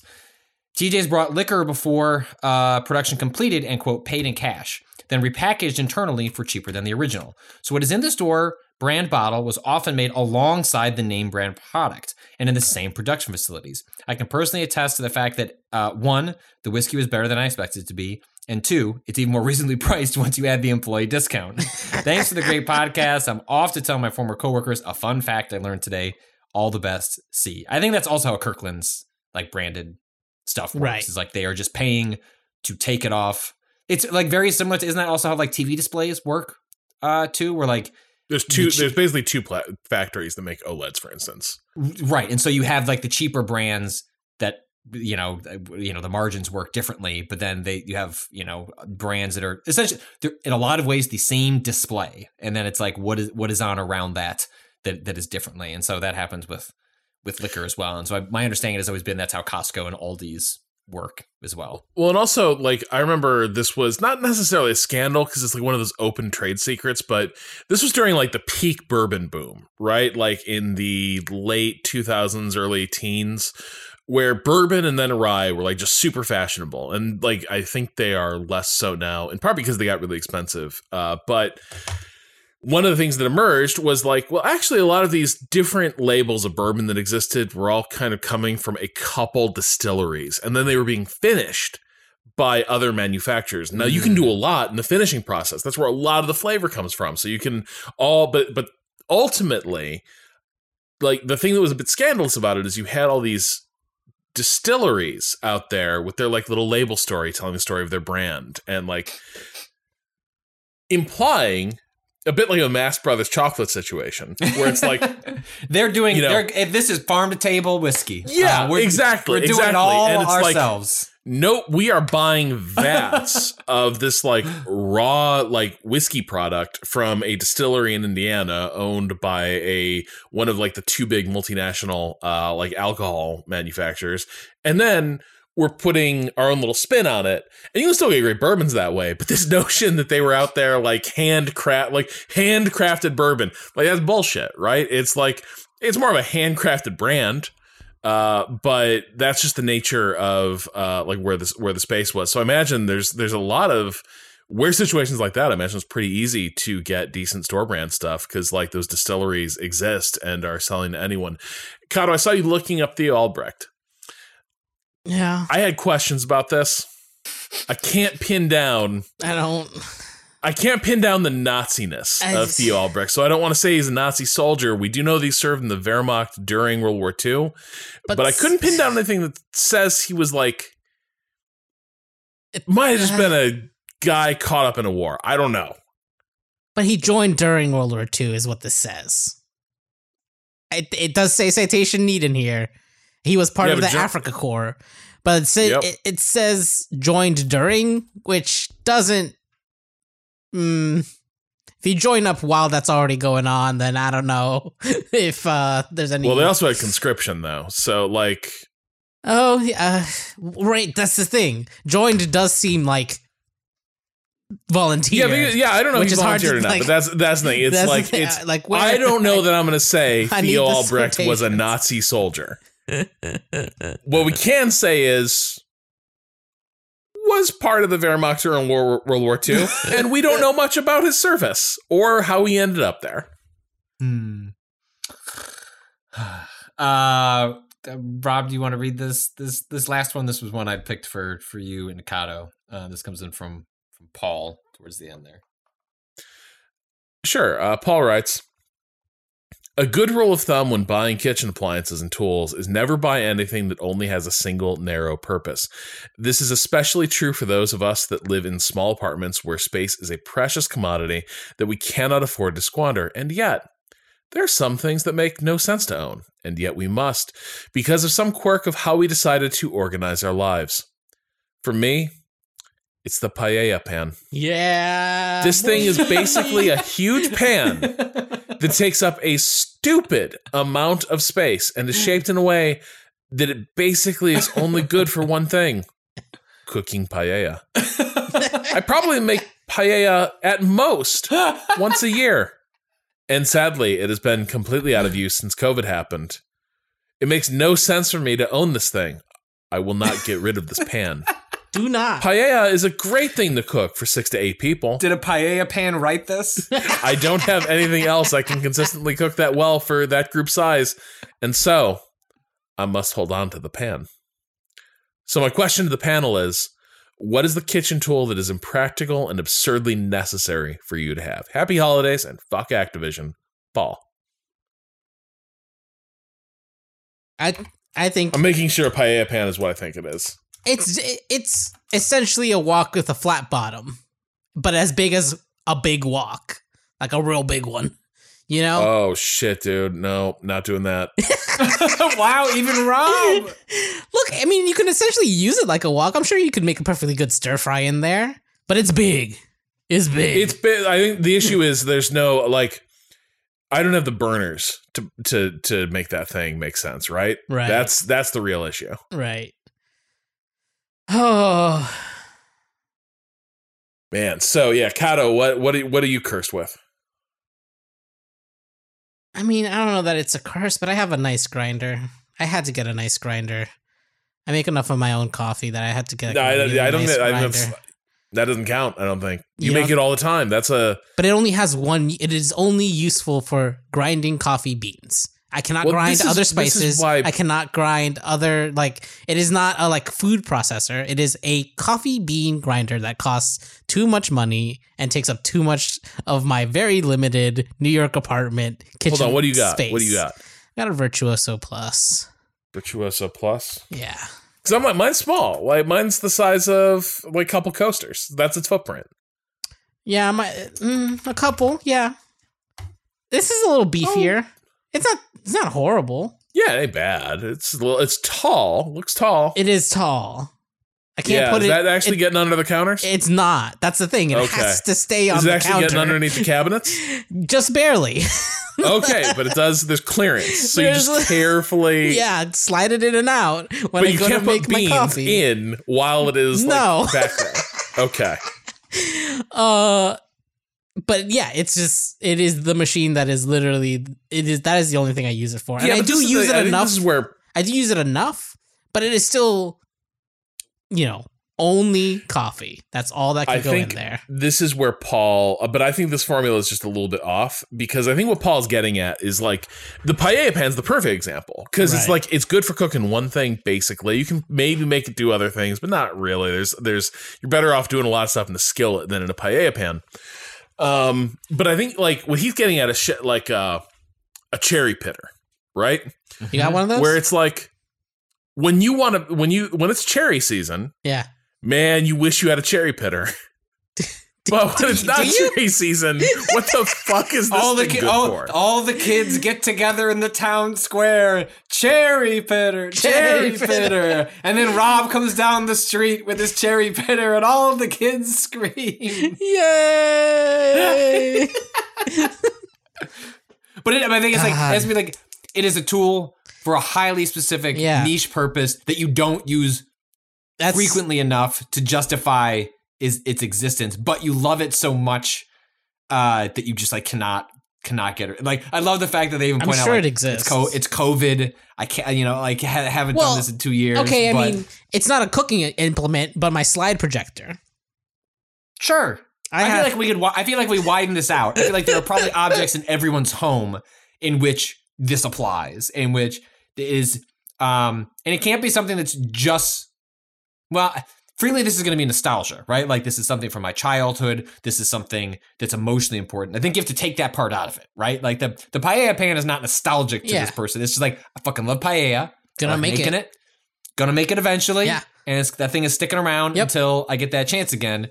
So where where is this? Why do you have a slot? Why do you have the slide projector? well, because I used to be a photographer who liked to play Mm. around with slide film, and like I would make slides, and like I made a couple installations while I was in college using automatic slide projectors. Um, and so I still have it, despite the fact that I don't take slide slide film is like almost impossible to uh, develop anymore. The the the fucking they don't make it mostly, and the the chemicals to um to develop them are slowly and uh surely uh you know drying up. Like they it's not being made anymore so like what exists is limited. But i'm not gonna get rid of the slide projector. I'm gonna someday eventually be like Coming look back. um here here it is. I can show these slides that i have somewhere which i do have somewhere like My It has- eventual my eventual children Yeah. will ask, what the fuck That- is that that- thing "What's a slide projector?" And oh, I've been waiting for you to get old enough to ask. and I'll pull up the images on my computer and show them, look at these slides I took. Well, you say you need that machine over there whose bulb burned out long ago to, in order to view them. Also, now I can't replace this bulb. yeah, and exactly. Now, now to replace this bulb, I have to pay two hundred fifty dollars to a guy in Michigan, uh, and then fifty dollars shipping. And also, he's only going to sell me ten of them. yep. Wait, wasn't uh Rob? Wasn't there a, a, a moment? I remember you saying you had to send something away where it'd be worked on indefinitely. Wasn't that like a speaker thing that was? Oh, the be- speaker thing is we, Patrick. It's ongoing.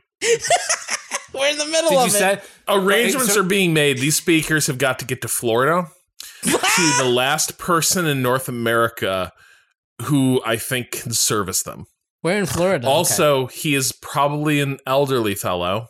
Right. And so there's a lot of reasons we need to get these things re uh like refinished. Like literally like this is wait, this is wait. shit that, like- do you know where in Florida?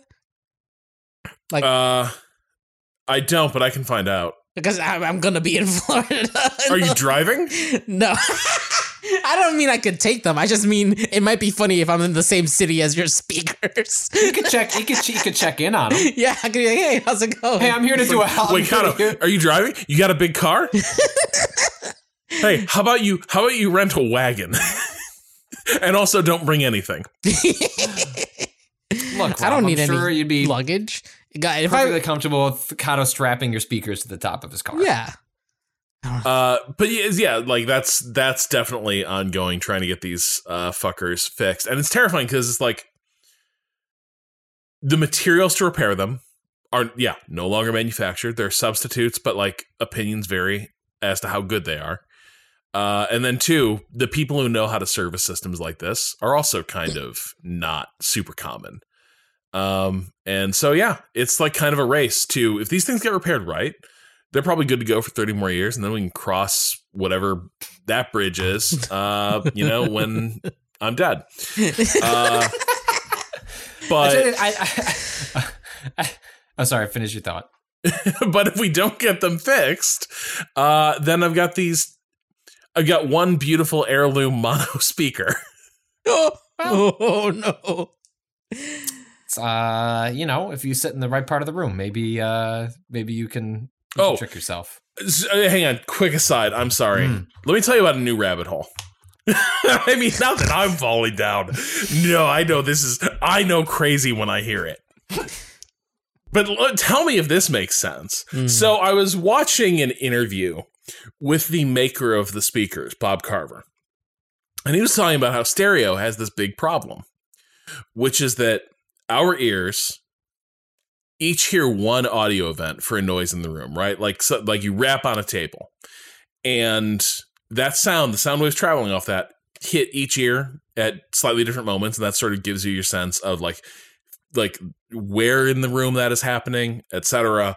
Um, but it's like clean, one one signal, like boom, two events, one for each ear. Stereo has an inherent problem. Stereo is playing sounds from both speakers. And so instead of two events, you have four events. Because both ears are hearing what's coming off these speakers, and they do interfere with each other. And so, god damn it, how do we fix this problem? Well, there's Headphones. Nope, worse. What? He was like, "That's actually No, headphones is the, because that's the that's see the this little fucker. answer that everyone fucking the answer is headphones, motherfucker. What are you about to say? Nope. See this little shit. See the little like the holding- driver I'm in wearing your headphone? headphones, right? Yeah. What about the what about it? Yeah, that's actually a very like he's like this is an acoustic acoustically messy space because Uh-huh. what you've got now is you have the sound sort of bouncing around inside the chamber. Uh-huh. Um, earbuds don't cause this issue uh, because now like the sound just goes straight into like the eardrum and done. But like headphones actually do not. But like speakers are the nastiest, like as far as this goes. And he's like, so obviously the only way to solve this big problem is with a shit ton of math and a proprietary like audio, Oh, maybe an algorithm to have a third like something else monitoring the room Oh, and sending oh, no. and trying to cancel the like rogue sound waves. Oh my god. Um, and I'm like, my speaker sound like th- is this a problem? Is this a problem? Like stereo sounds great. In what world? And then also I'm like, oh shit though, that makes perfect sense. Intuitively, that makes a lot of sense.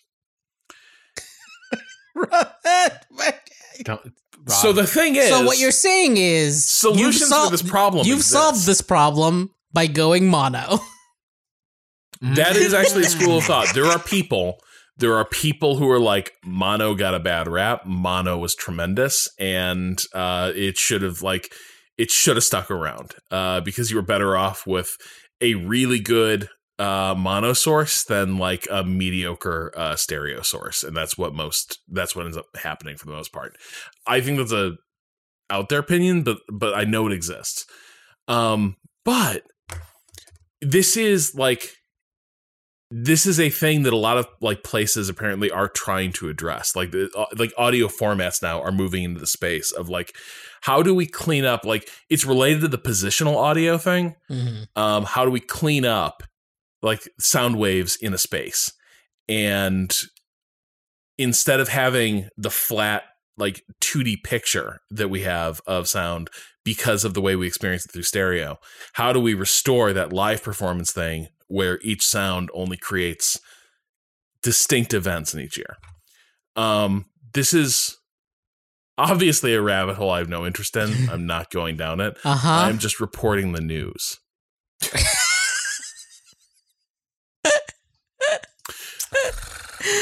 Oh my god! I- I'll be uh, happy to hear and we're gonna- and we're you report back after the break when you've uh, done some more I was digging. say, we're gonna let Rob just have two weeks to himself.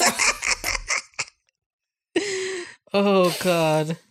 Uh, it's not. I don't. Uh, because I don't really like hold on to things. I don't have like objects like this, uh, especially not in the kitchen. But um, I refuse to give up my phone number, like my cell phone number. I've had it since I was fifteen, I think, when I got my 1st Cingular Wireless. Uh, uh, not. I think it was a Razr phone. I think that was the no. I had. I eventually got a Razr phone. It was one before that. Had like the early like Snake on it. Um, and it's like managed to survive now 20 plus years, and I should get rid of it because that number has been like doxed multiple times, and whenever there's like a flare up on the internet, I c- can rest assured like my phone number will be part of like the harassment that occurs of that. Um, but I ref- I ref- I refuse to give in. I like the one time when it happened really bad, I just turned my phone off for like one of the one of the forms of harassment was just we'll just call spam you, and so people weren't like leaving messages; they were just calling my phone and my wife's phone over and over and over again for like a 24 hour period. So we just turned our phones off and then it stopped. But the solution to that would be to get a new phone number um, that you haven't had for 20 plus years. Um, but I won't. And and and I don't. and so I still have a phone. Now, granted, I, I did switch to. I refuse. I, what I did do was years back get a signal number that is attached to a Google Voice number, and that is the number that I give out on like professionally, um, on everything. Like I fill out forms and stuff like that with that, trying to prop- propagate that number around. Um, but I I still have that personal number, and I just Is that the I one made it so leaked? far. It got leaked before that. Okay. Like I made the uh that that didn't help uh matters, but um like one of the time one of the times it was a self docs, I guess, because there was a website for our wedding that I didn't take down at a certain point, and then people. Oh yeah, our wedding website was completely unsecured. Uh, yeah. Uh, Which well, we not that, have. was- like MK had a freak out. She was like, "Look, it, like there's the there's always the argument like security through obscurity, right? Mhm. Like you you'd have to be looking pretty hard to like find on this domain our Yep. wedding photos. But at the same time, if you found if you, if you got that link, if you just found or just found your way there through their site, um, there we were, and there was a bunch of info. Yep. Here's our house. Yep. Uh, so that I, I, I believe that's what I ended up figuring out was like, how did they get my wife's phone number? It's like, oh, yeah. She switched numbers, not because of that. She had to switch them for different reasons, but uh, But also, she would have. also she would have. She was like, I don't want to Yeah. live this life. Like, who gives a shit about this? This this number from the northwest suburbs of Chicago when we were when we were teenagers. Yeah, that's the thing. I'm like, I'm like, I'm not giving up my six one seven numbers. Do not know. Like, sorry, I'm from Boston, and I'm like, I'm deep in like the greater Boston area, but I'm like, fuck off. Uh, Mhm. like everything must be a six oh seven. Don't give me that nine seven eight shit. Um, so here is the thing is all my all the stuff I have in the kitchen at least is eminently sensitive. Uh huh. Okay, wait. Uh huh. Okay, You were saying something so about a cherry maybe picker there's one earlier. thing. Maybe there's one thing. Oh wow, what a concession! Because the cherry pitter is a good thing to have, and I don't regret it at all. However, I have this thing. Hmm. It's like a garlic paper remover. Wait, You It's mean garlic paper? you mean the side of your fucking knife? No, You just put that's you just put the fucking clove under it and you give it a quick smack and Dude, that's I- it. The paper's off. yeah. But then you're smashing it. No, you're not. Not if you do it right. You have to show me your technique, Cado. It's very, it's very. Also, if you're chopping, if you're mincing it anyways, then what does it matter? If it's a little smushed, Uh, just a little smushed. well, it matters, uh, and I'm not always. I'm not always mincing it. Okay. Uh, sometimes we got whole cloves going in there.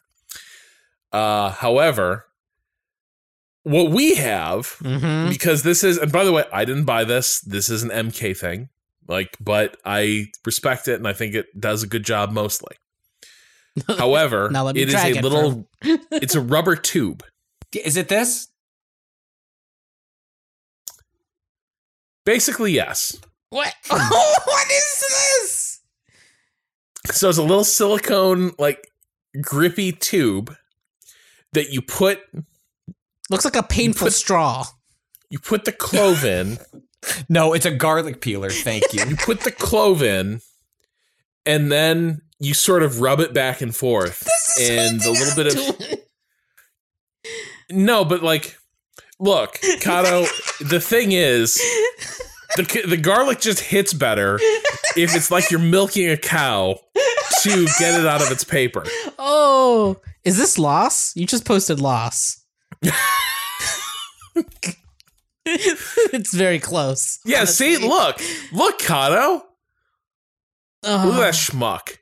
I'm not that, that garlic schmuck. look at look I'm at the that Cado. I'm the I'm the one, except that instead of a tube, I Look at just have the king. I just have the side, the flat side of my knife instead of the silicone tube. Anyway, we love the tube, but the tube. Tube, tube. That knife, that knife that she's using in this photo that Patrick just posted, that is the one I would use to remove the thing by very lightly tapping it. I'm mad. I'm mad that this exists. So it just sits there in a drawer, waiting to be summoned to surface. Oh. And yes, Cado, to your point, does it always work perfectly? No. there are times that the the garlic paper is just too sticky for the uh, for the otherwise trusty Oh garlic paper remover to deal with. Uh, but nevertheless, it sits there, uh, taking up like a prime inventory slot in the sort of the kitchen ca- drawer uh, Tetris that we play. Um, and yet there we are. I guess the other thing is, I love my stand mixer. I use it a fair bit, probably more than I should, and that's the thing where it's like I got this power to make tons of bread and doughs, etc. I'm not sure I should have had that power, given the delta between the weight I was before the, the stand mixer showed up and my present weight. I feel like I'm not saying the stand mixer caused it, but I am saying the stand mixer was not exactly helping the situation. Um, and neither was my upbringing of like don't waste food. And so it's like, mm. oh no, I baked three loaves of bread in a weekend and they're all going to go stale by Wednesday. What am I going to do? Chomp. oh wow! You can freeze bread. Freeze Not it. always. Aw. Make it into a bread pudding. Yeah, Cado, that's not going to help. The believe me, I found lots of ways to repurpose the bread and find new, finding new and novel ways of jamming bread down my gullet like I'm a fucking foie gras. The foie gras goose does not. That was not the problem. Bread pudding, strata, all these, all these things like made regular appearances. And the solution is, dude, you just gotta stop making so many fucking breads and crusts and doughs. And I was like, but that's what I like to eat. And they're like, no, you gotta eat less of that stuff. Who's they? Uh, a team of doctors and specialists. Ah, well, that's gonna do it. We're done. they also told me you need to have a regular sleep schedule. And I was like, I have to beat Inscryption again. So fuck off. Wait, did we hit your bedtime? How late did we end up going? Oh no, we didn't hit my bedtime, but the problem there was I never ate at all during that day. Mm. Uh, and so we finished that stream. Oh, held on. I was on the Adderall, so it didn't even register until like late, where I was like, shit, I'm real hungry. And so I got done with the stream and I was like, oh no, I'm really hungry. It was 11 at night. The smart thing would have been to go to bed, but I was like, I'm just so damn hungry. So instead, I'm going to eat a little meal. But then because I'm old and because my tummy hurts, I was like, I'm going to eat a meal at 11 at night. But now I have to stay up two and a half hours and just let that baby settle. I'm sorry, Rob. I'm sorry we did this to you. oh boy. Not really any discomfort, but it's just like, you know, oh shit, ate a meal. Now I've got energy. Yeah. Now I'm ready to Yep. look at Inscryption ARG notes. Did you watch that Maybe video? some bread. It's like an hour long video in there. no, I didn't. gonna watch that soon. Anyway, you're right. You're right, Patrick. We should call it there. We should. Happy holidays. in whatever way you celebrate it or don't. It's fine. Take time off though. Get out of here. Um, We're done. There's no more podcast. there's not. This is the no. We have to record another one. We can act like this is the last one, but we have to record another one tomorrow. Oh yeah, no, I mean like I wish I wish we inhabited the moment the people experiencing this podcast in were right, like, this. We're, like done. we hit this. We're like yeah, like hey, like I mean, go enjoy your holiday. We could just cancel like we're adults and we run the place. We could just not do it. Ugh. We could just not do it. Cado, uh, is your professionalism is it balking at this? It is. Is it a breach of We trust? do. It's a I- breach of trust. That's just we, We gotta- we, we said there was gonna be one. we did. There's also It's two I more. do Two more days, Rob. There's an Adam editing that's supposed to go out this week. I don't know. Well, I, I, don't know who actually very pays, well. pays attention. I will discuss the pod. I will discuss the games again. we we never talked about the key. Like we have current things that we can like fucking catch up on. That's true. That's true. We got stuff we can get mad at. Um, Yeah. There'll be The stuff to talk Halo about Wars. tomorrow. Thinking I can get caught up on Halo by tomorrow. Yeah, Yeah, I think if you start now. start now. All right. All right, I'll start Halo Wars and let you know how it goes. Hey, what? Wasn't it Halo Wars 2? Oh, you meant Isn't caught up as in one? caught up on the franchise. Oh yeah, no. How could I? You think I'm gonna crack the seal on Halo Five? No. I started Halo 5 and almost immediately was like, huh. I should Yep. play Halo 1. Oh no. Oh wait, I forget. We already, we literally, we had Halo Five. I mean Halo Infinite. Sorry. Yeah, that one, apologies. that one, that I forget which Halo we're on. Halo 5 Guardians, please. I think that's what that one was called. Uh, you can send Guardians more were also the name of the short-lived Marvel uh, tie-in hockey mascots uh, that Stan Lee oversaw for the NHL. Never forget the Guardians project. What? I'm sure they'll be uh, reminiscing about the Guardians right after they finish uh, tweeting out those Stan Lee NFTs from his official account. What? Now, granted, Stan Lee got involved in a lot of Like the Guardian what- project. yeah, that's that's you know, I mean, yeah. Is it uh, gross to see from beyond the grave his official account t- tweeting about NFTs? Yes, but also Stan Lee was a man that liked to cash a check. And so are the makers of Stalker. Just FYI. People Aw. keep messaging me like, hey, have you heard about the Stalker NFTs? This is this is you're burning pod for tomorrow. Come on, let's we All right, end fine. it, Patrick. All right. Well, you can send in uh, future questions at gamingadvice.com with the subject question. Um, we'll do more uh, questions after the new year. Oh, I gotta scroll all the way. Where is even the Just out- command Oh, F I'm sorry. I know outro. what Command F Patrick this. outro. He needs to. He need. He needs the closer. Yeah. All right, Rob. All right, that's a wrap on 2021 for Waypoint Radio. If you want more Waypoint, you can follow us at Waypoint on Facebook and YouTube, Waypoint Vice. You can follow me on Twitter at Rob Zacny. Patrick, where can people find you? over at Patrick Klepek. Cado. At a underscore Cado underscore appears. Uh, for our Waypoint Plus listeners, uh, keep an eye out early next year for the Matrix Resurrections uh, podcast that we're going to hit up. Uh, you can also, if you haven't checked it out, you can also uh, listen to us discuss the Matrix movies. And of course, uh, Alex Navarro and Dia Lacina and I recently revisited uh, Miami Vice, the TV show, not the Michael Mann movie. Is Uh, it good? Is it is it good? Did you enjoy revisit? We, I did. I did actually. Okay. Uh, I think Alex might have been highest on it uh, Mm. of all of us, which was interesting. But I think we all came to a real appreciation for both the ways in which it was of its time and the ways in which it was, if not quite ahead of its time, uh, pointing toward things that would descend from it.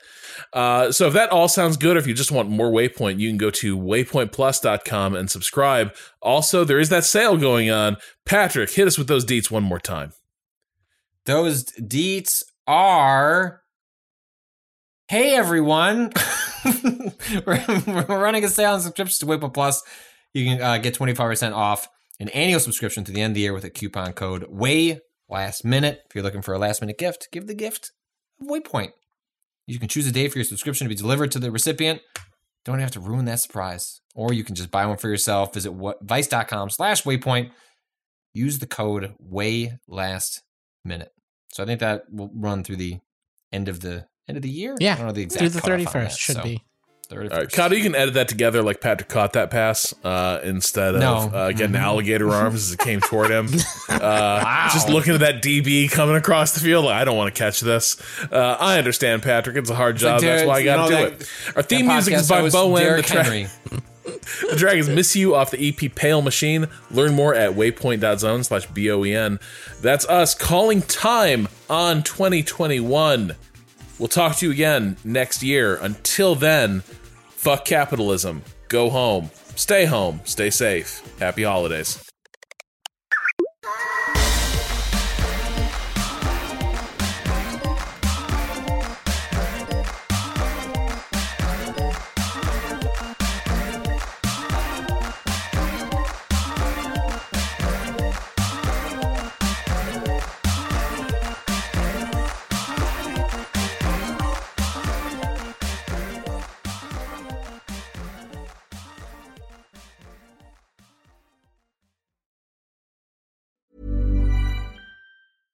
Step onto the legendary clay courts of Roland Garros, where the world's best players battle it out at the French Open for a chance to win a Grand Slam title. Tennis Channel Plus is your place to watch. Stream every court from your phone or smart TV live in HD. See the action unfold as legends fight for glory and new rivalries emerge. Daily live coverage begins Monday, May 20th, with match replays on demand so you never miss a moment. From the first serve to the final point, Roland Garros promises unforgettable moments and new chapters in tennis history. Stream now with Tennis Channel Plus to be there when it happens.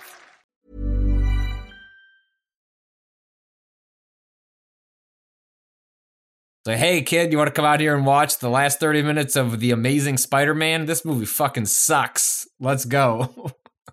so we did. Bad movie. All right.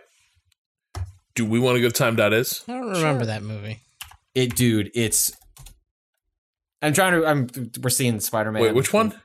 The, the, The Alex first uh, Andrew Garfield? Garfield one. Alex I didn't Garfield, watch that Andrew one. That's Garfield. one of Denis Leary is uh the, he's fine. the- he, yeah. he he's he's fine. Like there are a lot of it's fine elements in the movie. Like Emma Stone and Andrew Garfield have incredibly good and hot chemistry in that film, and it's just the movie is terrible. Um, I mean they they do a whole like they they rip out like Peter Parker as um like you know poor or like lower middle class like humble accident stumbling into greatness into like they give a whole mythology to his parents and like there's like a whole like destined to be Spider-Man vibe. It's Oh, this is Oh, I, yeah. I remember the most poison pen review I read of that was actually basically like taking down the screenwriter's entire career as like immoral, like Scientologist bullshit underlying like Oh. the like every he was like if you look at their body of work, eh, like their take on Spider-Man is consistent with the moral universe of all the stories they tell oh no. uh, which is that greatness always has to be like predestined from somewhere. Um, yeah, so like it was just brutal. Um, it was a great review. Um yeah. And that first Sam Raimi Spider-Man holds up. I mean, it's hokey as shit, but like I think the hokey melodrama is like actually gives it a timelessness even if it feels hokier with time. Yeah, I went back. You know, I went back and I watched um the first Christopher Reeve uh Superman? Superman, Mhm. and it's shocking. Like, okay, there are parts that are like hella hokey in that. Yeah, like, yeah, for yeah. instance, when the Hoover Dam explodes, in that they just have a deeply unconvincing train set quality model of the American West getting flooded by the Hoover Re- Hoover Dam reservoir uh, that sure looks like somebody's just duck, just throwing a bucket of water uh, across across this uh, little model. But hokey's Um, authentic, right? Like that's the thing. Like hokey, what feels hokey now, like felt like actually authentic at the time because it's like a well, reflect- no, this does No? not. Like, No? if you watch if you watch movies that are doing like practical effects work and like working with miniatures in that era, Spider-Man, you're almost like they made a choice to make this look this way. Like it's it's so clearly toys. I guess I mean I guess I mean the, the melodrama, not not Yeah. so much like the the effects. Like I like Superman is like a very like just the acting. Like it's it's very melodramatic, but like it feels reflective of the time. So I think like it ends up holding up like better over time. Like Well- you just feel displaced from it. Whereas And you watch just- Raimi and like the Spider Man, it's like, gosh, this is feels odd as hell, but like it feels like authentic and like it doesn't feel like it's you know I don't know. It's it's a it's a weird thing. they're also just very um that first Christopher Reeve movie. The other thing I'll say is movies from that they're willing to have fun with it in a way superhero movies just don't now. Yeah. Like Yes. there is a conversation in that movie between Lois and Superman on her rooftop that is so flirtatious and cute and horny as hell, uh, but in like sort of a witty way. Uh, it's terrific. Um, and it's like you just wouldn't get a scene like that. You wouldn't even have a lot. You wouldn't even allow like a 11 minute scene of two characters flirting, uh, and nothing else really happening. I don't think I've seen it. I don't think I've seen any of those movies. Uh, I think they're all on HBO right now. They're it's it's worth revisiting. I think it. Add It has a holiday charms. list. Uh, all right. Yeah. Should we, All should we- should we clap? Yeah. Uh, shall we go on 12? Oh no, I don't have it. Shit. Shall we go? Hold on, I gotta pull it up. Topic. As I was closing my tabs, I closed it. All right, go ahead.